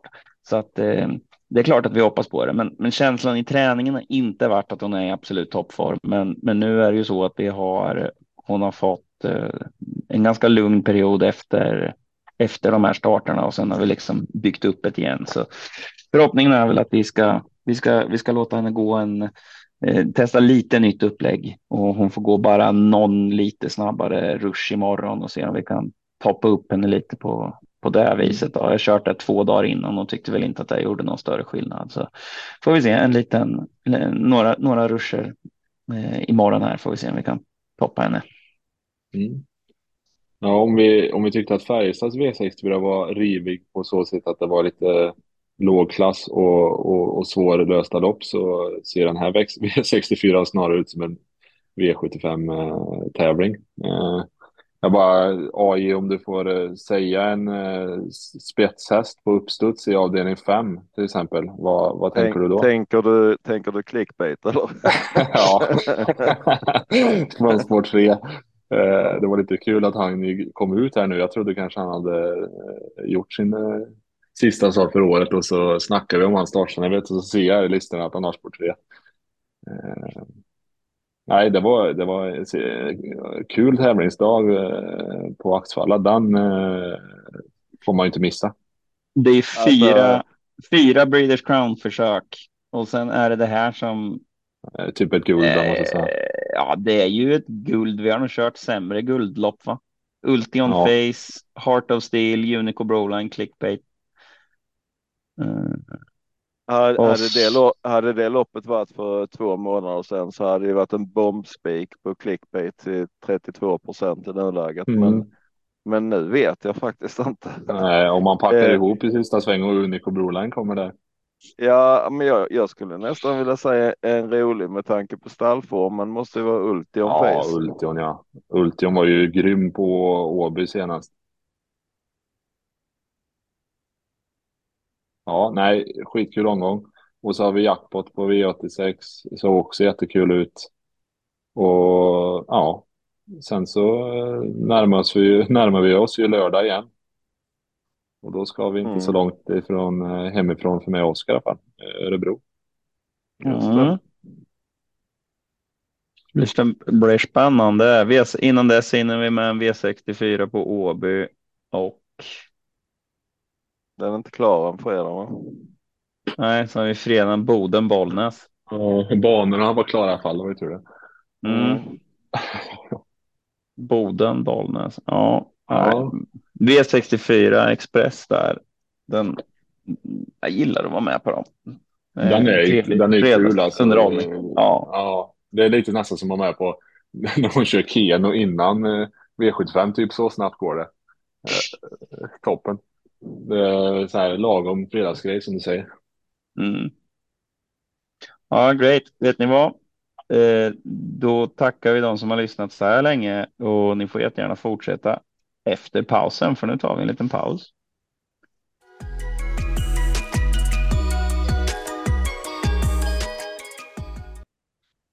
Välkomna tillbaka. Då har vi haft en liten paus eh, och ger oss i kast med lördagens omgång.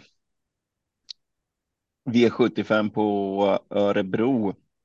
Vad tyckte ni om att vi, vi läste varannan där förra veckan? Vad tyckte ni om det boys? Mm, det funkar. Ja. Ska jag börja? Vem? Mm. Eh, det blir, blir jävligt krångligt om vi tar var tredje. Ska vi ta varannan? Eh, börja med bronsdivisionen.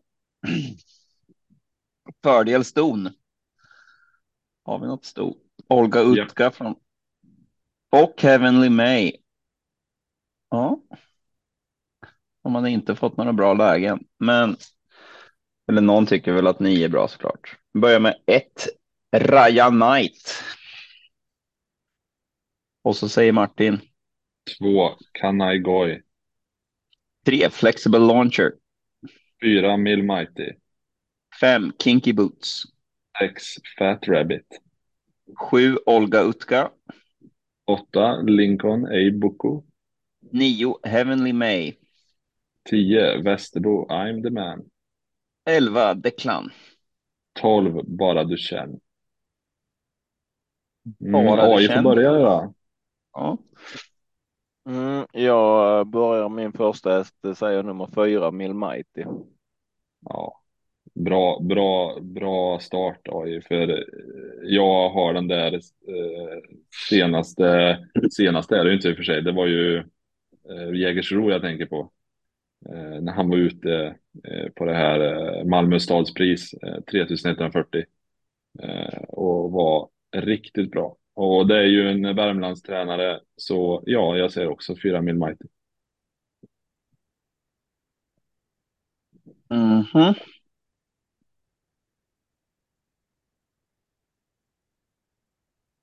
Ja, vad ska jag säga då? Ja, den som vinner. Jag har ju bäst form, Eh. så du kanske ska rygga mig. Ja, precis. Eh, fyra rätt. Det måste vara nytt rekord i, i podden. Även om det inte räckte till en seger som du så gärna vill att det ska få.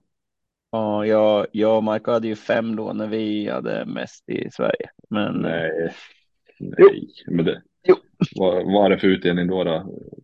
Tre- 380 kronor. fem är mer än fyra. Eh, Mm. Det är aldrig någon utdelning på fyra rätt, visste du inte det? Nej, jag hade, jag hade faktiskt en kompis som fick fem, eh, fem rätt den här omgången. eh, En kompis Felix. Felix. eh, Det, är- det är riktigt imponerande. Och han fick sju rätt också, så det var ju kul. Det är snyggt jobbat. Verkligen. Eh, nej, jag försökte att hitta någonting annat, men jag måste ju säga, alltså har de, har de Mild Mighty i ordning? Hade inte du lite eh, inside eh, hos Jo. Mahoney på något vis? Men jag misstänker att du Jo. inte lyckats få något därifrån än. Jag känner ju ägarna för Borups Vallmo, men eh, jag har inte riktigt hunnit komma så långt i veckans. fick nyss reda på att han var med. Ja, ja. Ja, Nej, det, men, det får vi ordna. Intrycket på han eh, när han vann eh, var det Malmö stadspris eller vad heter det här loppet han vann? Mm. Ja, 3000 meters loppet där. Det var helt fantastiskt i alla fall. Då visade han ju en oerhörd klass. Eh, så vi får hoppas att, han har inte gjort så många starter sedan dess, men hoppas han är tillbaka i det här slaget. Så jag, jag får nog, får nog hålla med där. Kul att se bara du känner ut på, på V7. Han har varit där en gång här. Ja. Så han var med där i september. Jag har inte sett han så mycket. Uh, strunt samma. Vi, ska ni läsa nästa race då grabbar så bör, då börjar vi med AJ. Vi har klass 2. Med favoritloppet här, klass 2. Vi börjar med ett Mm. Emperor Godiva. Mm, två Lucca di Quattro. Tre Rocky Brodde. Fyra Victory HH. Fem Funzio. Sex Best of Jim. Sju Kluster. Åtta Joint Chief. Nio Ben Hogan. Tio Ironhide Sisu. Elva Wallnäs New Love. 12 Classic SAR. Det här känns ju som ett lopp som Oskar ska börja med. Han har bra, bäst koll här tycker jag. Mm. Ja, och dessutom så är det inte jag som läste. Det känns lite rättvist att den som inte läste får börja.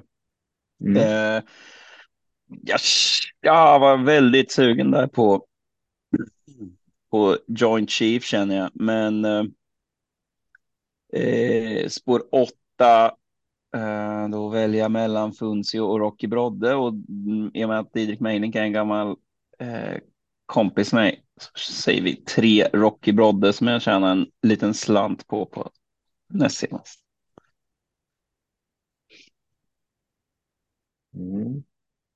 Ja, det här var, det här var inte lätt så här. eh, Första anblick Men, eh, mm, nej, men jag säger väl, eh, nej, jag säger eh, två, Luca di Quattro, Örjan Kihlström. Mm. Um jag tror att jag eh, ska dra en liten rövare här och säga nummer fyra, Viktor i HH. Mm. Säger, tror du man säger Victory HH eller Victory, ja, H på engelska, fan. Double H. H. Ja, double H ja. Det är ingen som tänker säga HH i alla fall. Så att... Nej, säg det fort några gånger. H, H. Men alltså, ja, varför ska man blanda så där? Alltså det borde ju vara, det finns ju inget på svenska som heter Victor i alla fall. Nej, Viktor hade han kunnat heta. Mm. Mm. Ja, ja.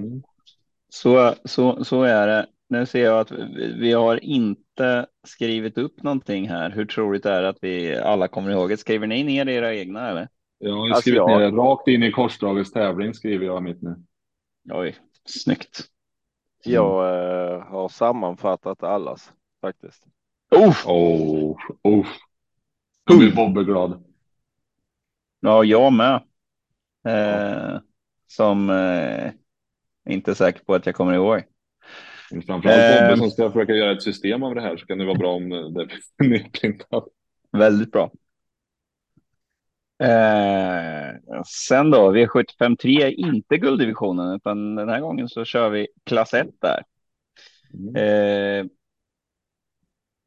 Det är ni som 2140, läser. nej, 2140 säger jag. 2100 meter autostart har vi på Örebro. Varför har vi det?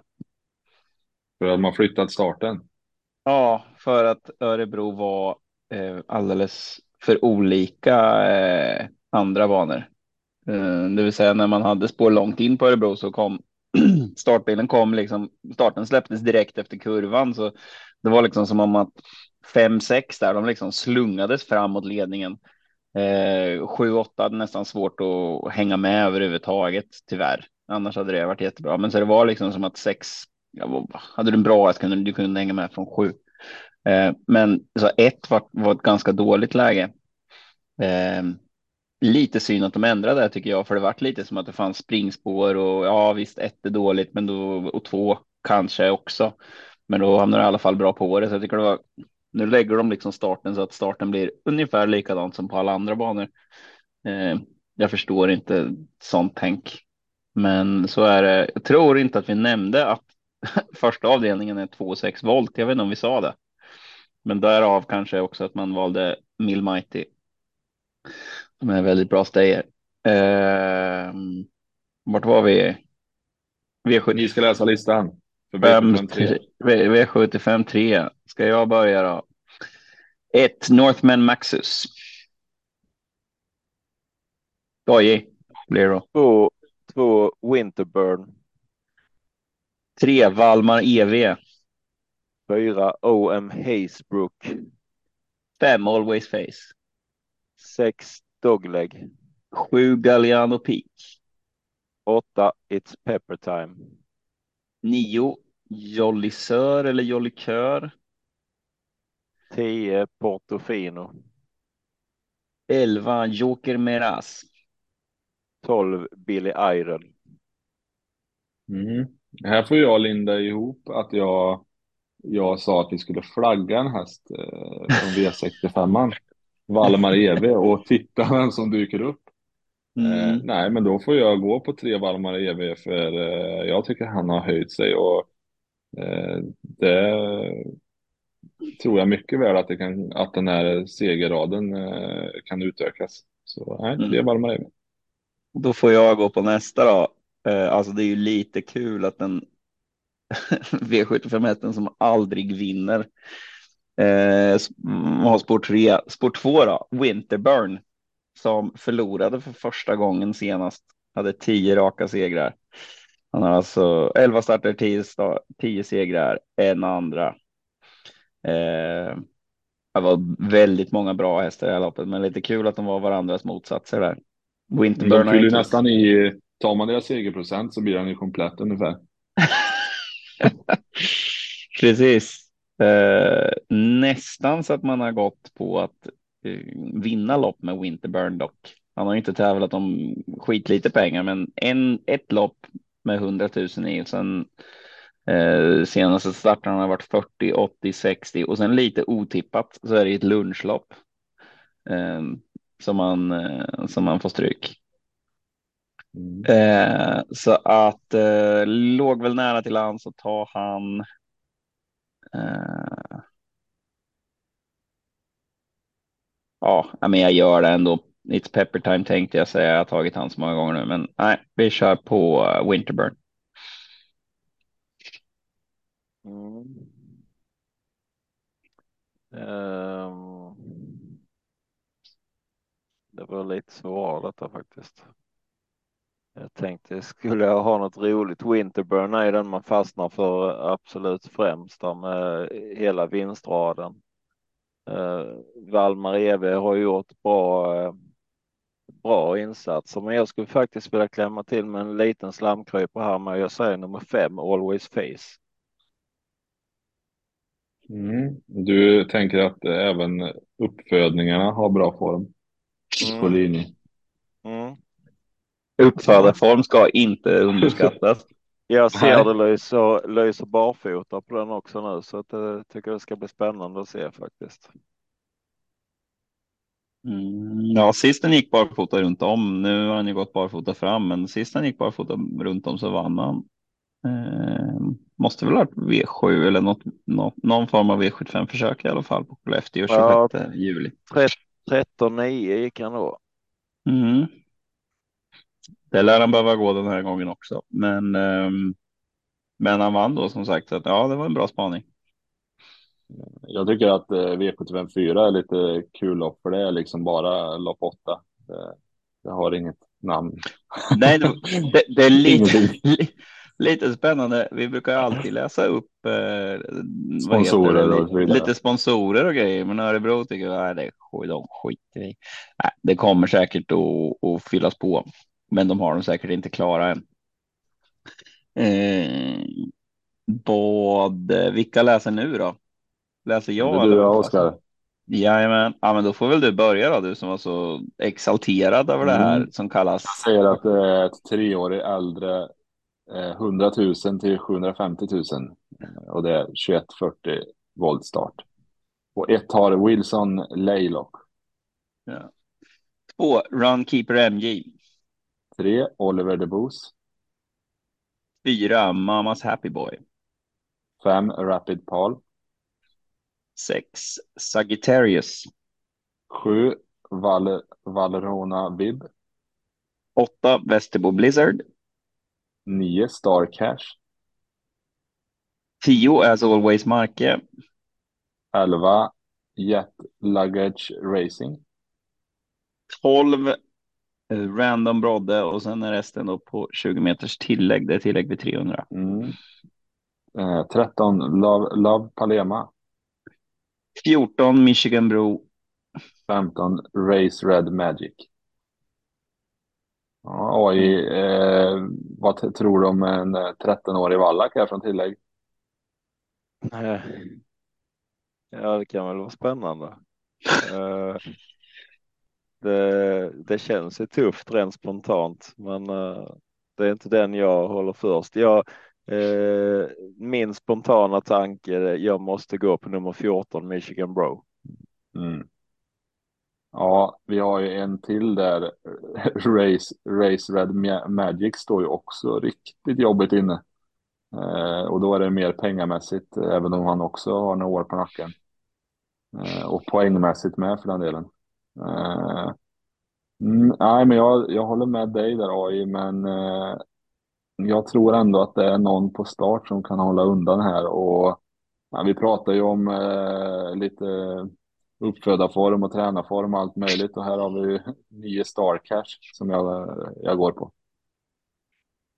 Mm, jag har lite förtvivlat svårt att sätta nosen först på. Mm, men det kommer ju på lördag. Mm. Alltså det är lurigt. Race måste man ju säga, alltså för att de, de, om man bara kollar på, jag tänkte, ah, jag har ingen här, kolla på mest insprungen per start och då har vi Michigan Bro och sen fem Rapid Pal, Star Cash, Vesterbo Blizzard och så As Always Marky och Jet Luggage Racing. Alltså det är bara Rapid Pal som har framspår av dem som har mer än 10 000 på eh, per start insprungen. Det... Du, får gå på din, eh, du får gå på din kollega. Mantorp-kollega. Alltså Always Marke? Ja. Den, den, den gör det bra.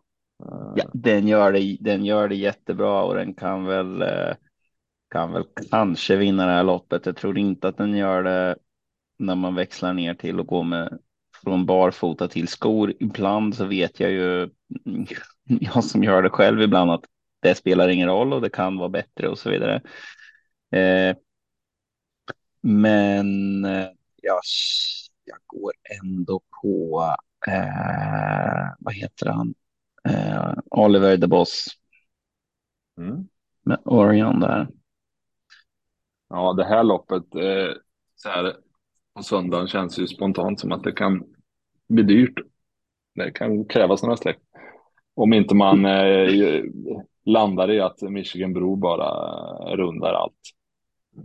Som AI nämner. Mm. Mm. Det är ju inte superhårda hästar där framme. Mm. Känns det som.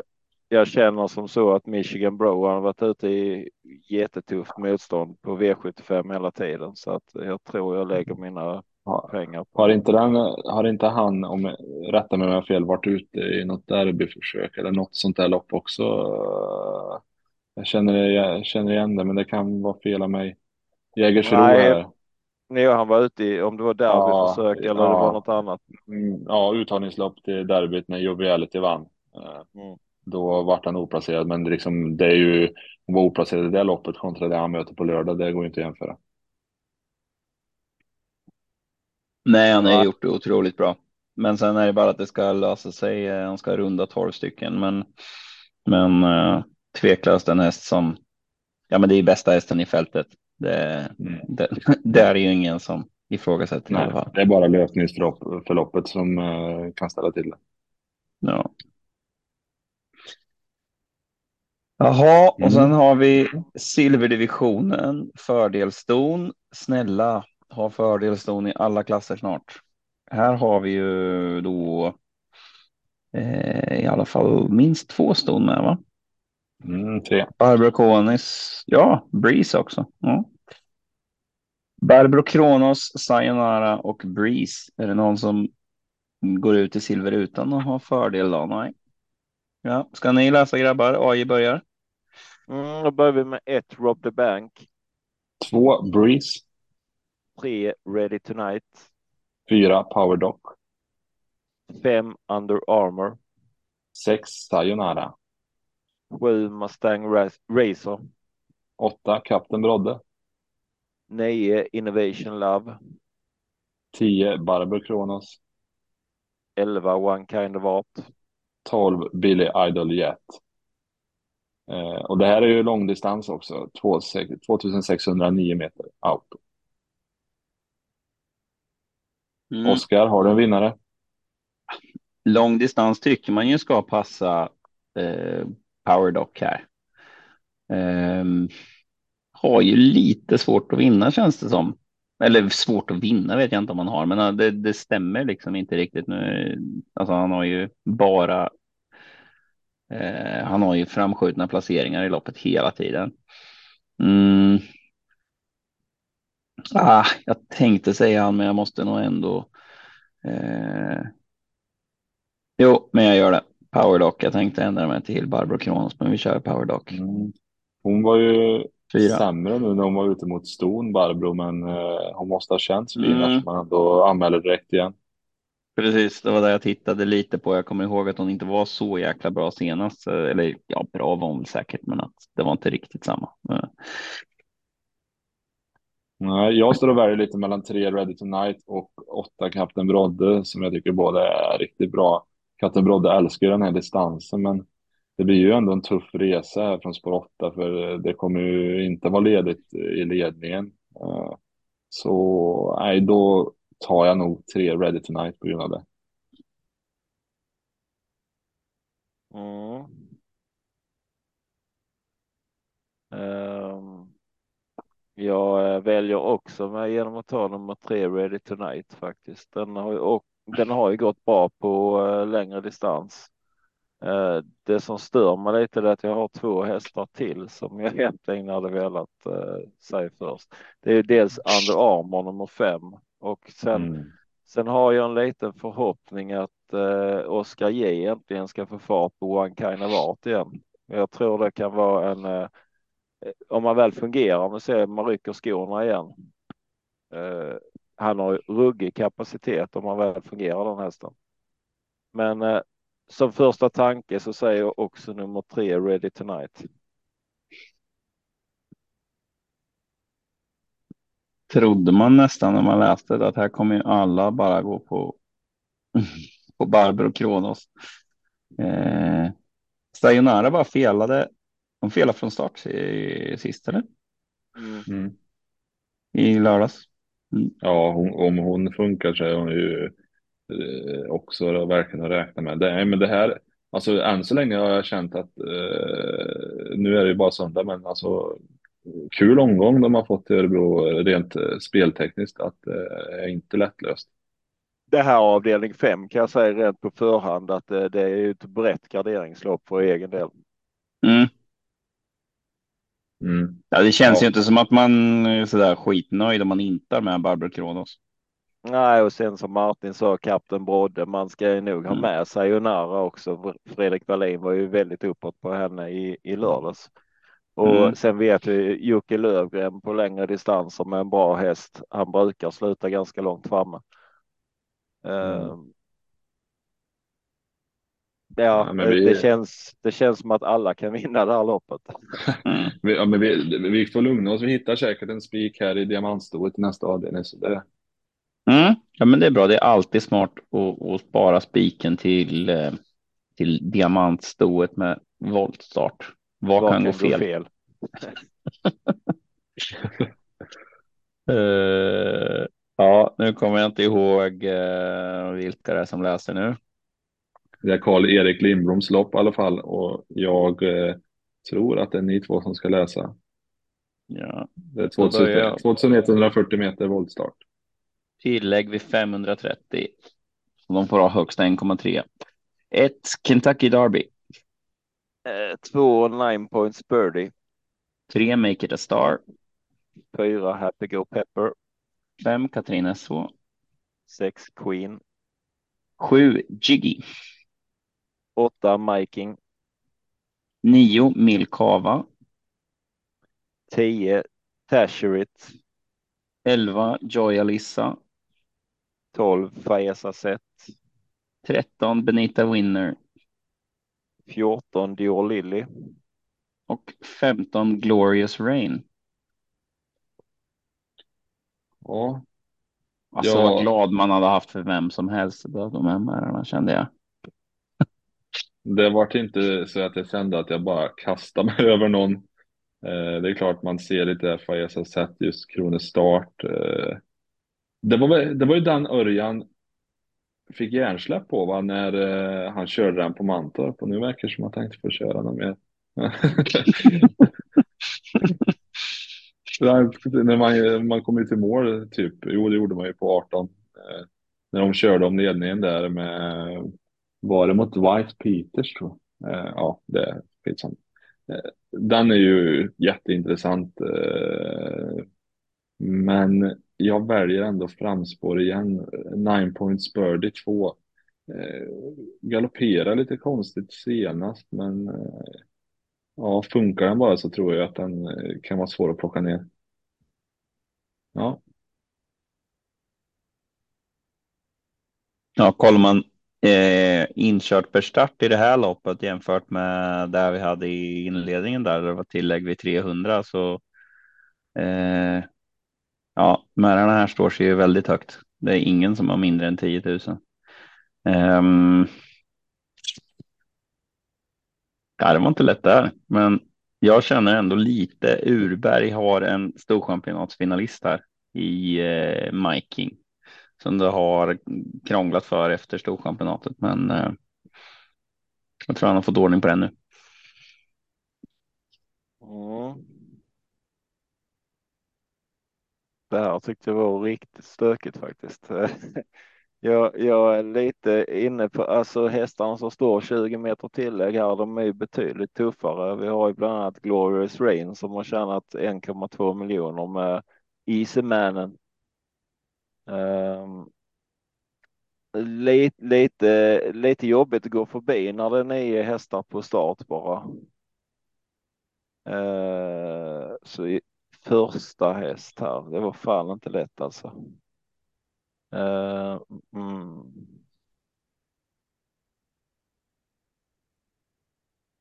Jag eh, skulle nästan vilja säga nummer fem, Katrin SH. Mm. Ja, nej, Men, eh, jättesvårt lopp. Eh, jag ser också ju... Glorious Rain eh, har ju lite springspår där på tillägg och nej, alltså, det, det, om det luktade gardering i förra så ja. doftar det kvar. Ja, precis. Miking är ju spännande, men hästen går ju som bäst i ledning och det, jag ser att det, det är svårt att komma till ledning från spår 8. Ja, i volt är det svårt att tackla sig. Ja, det är ju, det är ju Urberg i voltstart. Ja, han trollar lite med knäna. Så. Vi kanske ska lyfta lite grann med för de som lyssnar att Björn Goop verkar ha rätt så hyfsad stallform. Eh, såg vi senast på v V86 i veckan. Mm, ja, och sen var han väl trea i Oaks också. Ja. Mm, jag tror, han har kursform också. Ja, ja den har han ju definitivt. Nej, det är ett svårt lopp det också. Vi Men vi kanske, till... vi kanske hittar spiken i guld då. Det är alltid spik i guld. Mm. Här har vi en sponsor klar, Oskar. Vill du oh, jäklar. det Ja, det vill jag jättegärna göra. Alltså, vi har något så exklusivt som den enda sponsorn vi får läsa upp idag. Det är ju Storå rör och IVT värmepumpars lopp. Gulddivisionen försök 8 i meeting 7. Alltså det, man vet liksom att här, nu är det gulddivisionen, då går vi lite all in och här har vi en sponsor. Storå rör. Ja. ja. Härligt. Ja, det är väl jag och AI som eh, ska ta oss igenom den här. Eh, 2100 meter, eh, ett par Brother Bill. Uh, två Test Drive. Tre Super Nice. Fyra Castor the Star. Fem Million Dollar Rhyme. Sex Krakatu. Sju Indie Rock. Åtta High on Pepper. Nio Bear Time. Tur du inte sa Bear Time som alla andra gör. Men det är ju ja, det är en Värmland. Det är inte okej. Okay. Fast det är i och för sig roligare med beer time. Eh, kan jag tycka. Men, uh, mm. ja, det är oftast uh, roligare. Nu, nu, nu blir du björnad. här har du en öl. ja, visst. uh, men vi går vidare. 10 Phoenix Photo. 11 Chappy. Och 12 Melby Jinx. Mm, jag började faktiskt läsa här för att jag skulle slippa läsa sexans namn. För det hade jag ingen aning om jag skulle lösa. Så jag var snabb där. Jag tog de udda numren. Rakatu mm, känner, tror jag. Eller Atå kanske. Eh, ja, det är jag som ska börja här då. Um, och Castor the Star är ju precis ny. Han gick ju, vi nämnde ju nyss hans lopp där, där han gick upp i guld, men det känns inte som att det är det tuffaste loppet han har varit ute i. Eh, Francesco bland annat. Precis, och då var han fyra där uppe i, eh, ah, vad är det heter nu igen nu? Norrbotten stora. Norrbotten stora är det va? Eh, och eh, nej, så han känns bra läge också. Han är väl riktigt startsnabb. Eh, Mm. Så, Ja, han gillar ju att rätt, han alltså. gillar ju att sitta där framme. Mm. Och vi vill väl inte kanske åka på Castor två veckor i rad. Det känns dumt. Men du vet inte om det spelar någon roll. Du kan ju ta honom här nu och sen. Ja, just det. För det gjorde jag ju. Det Jag gjorde det du för söndags. Ja, ja. Ja. Men då kanske jag inte ska ta han nu för att jag sen ska ta med han. Och så kan, då kan du ta honom på lördag. Ja, jo, det är väldigt viktigt hur man tänker här. Ja, Taktik med sig själv. ja, jag vet ju inte om jag ska, om jag ska sträcka det här söndagssystemet med hjärtat och ta Bertheim som, som var tvåa i SM. Jag menar, då är man ju näst bäst i Sverige och, och vinnaren är ju inte med. Han var ju Så då- faktiskt jävligt bra då. Ja, så då borde ju Bertheim vinna här eftersom att Power inte är med och han är bäst i Sverige. Eh, Mm. Så, tänker, så tänker jag. Ja, Så, så då tar vi nio Bertheim. snyggt. Mm.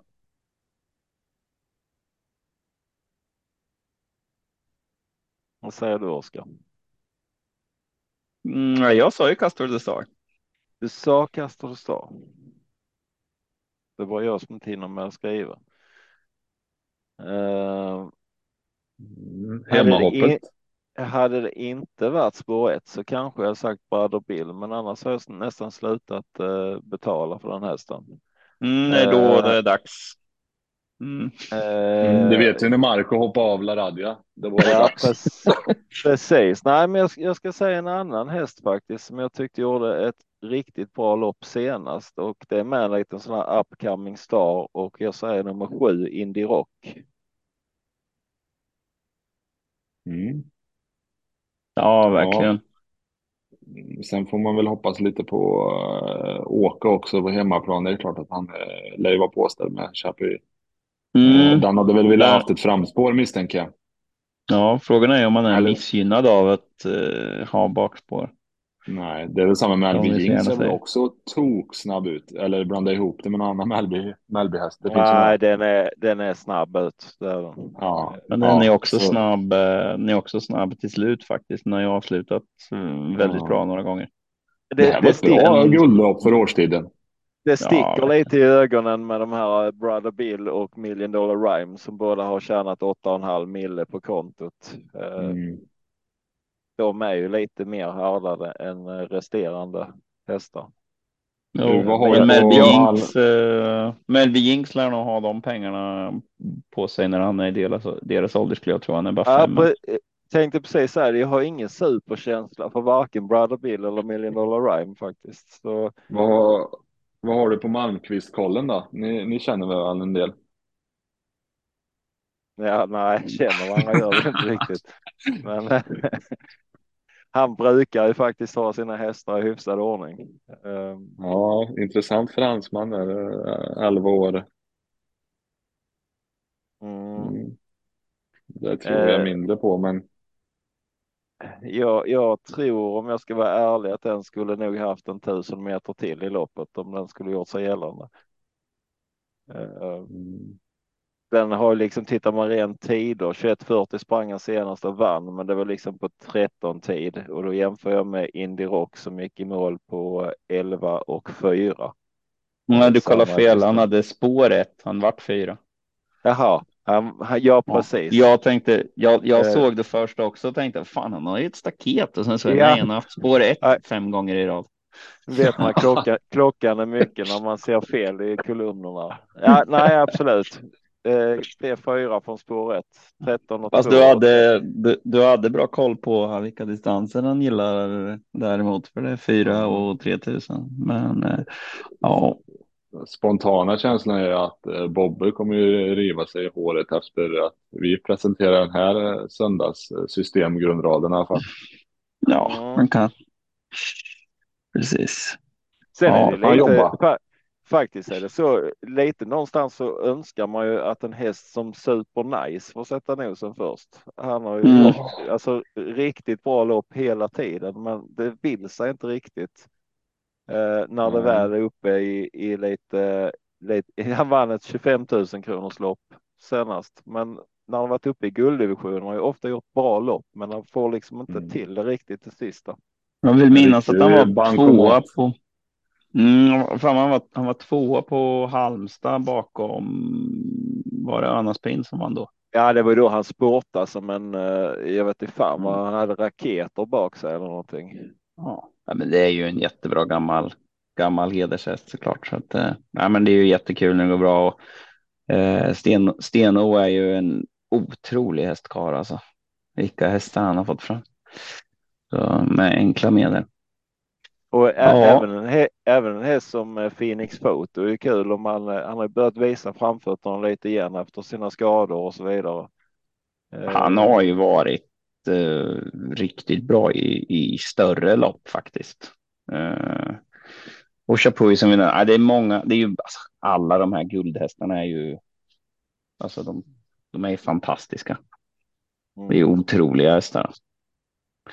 Men som du säger, Phoenix Foto, han som knappt kunde, alltså han har ju till och med blivit startsnabb. Det har jag inte så mycket nytta av från Sport 10 såklart då, men, men det är ju en jäkla utveckling på honom. Han är nio år nu, men liksom, han har ju blivit bara bättre och bättre och snabbare och snabbare. Det var ju bara att sitta och hålla i och uh, försöka köra så fort man kunde i början av hans karriär. Ja. Ja, ja men då har vi gått igenom hela omgången. Ja, ja och nu, nu orkar vi inte mer så att eh, då, då säger vi väl eh, stort tack för att ni lyssnade. Mm. Och häng med på lite vardagsdrag i, i veckan så hör ni oss igen på torsdag. Bra kämpat. Tack ska ni ha allihop. Tack. Tack.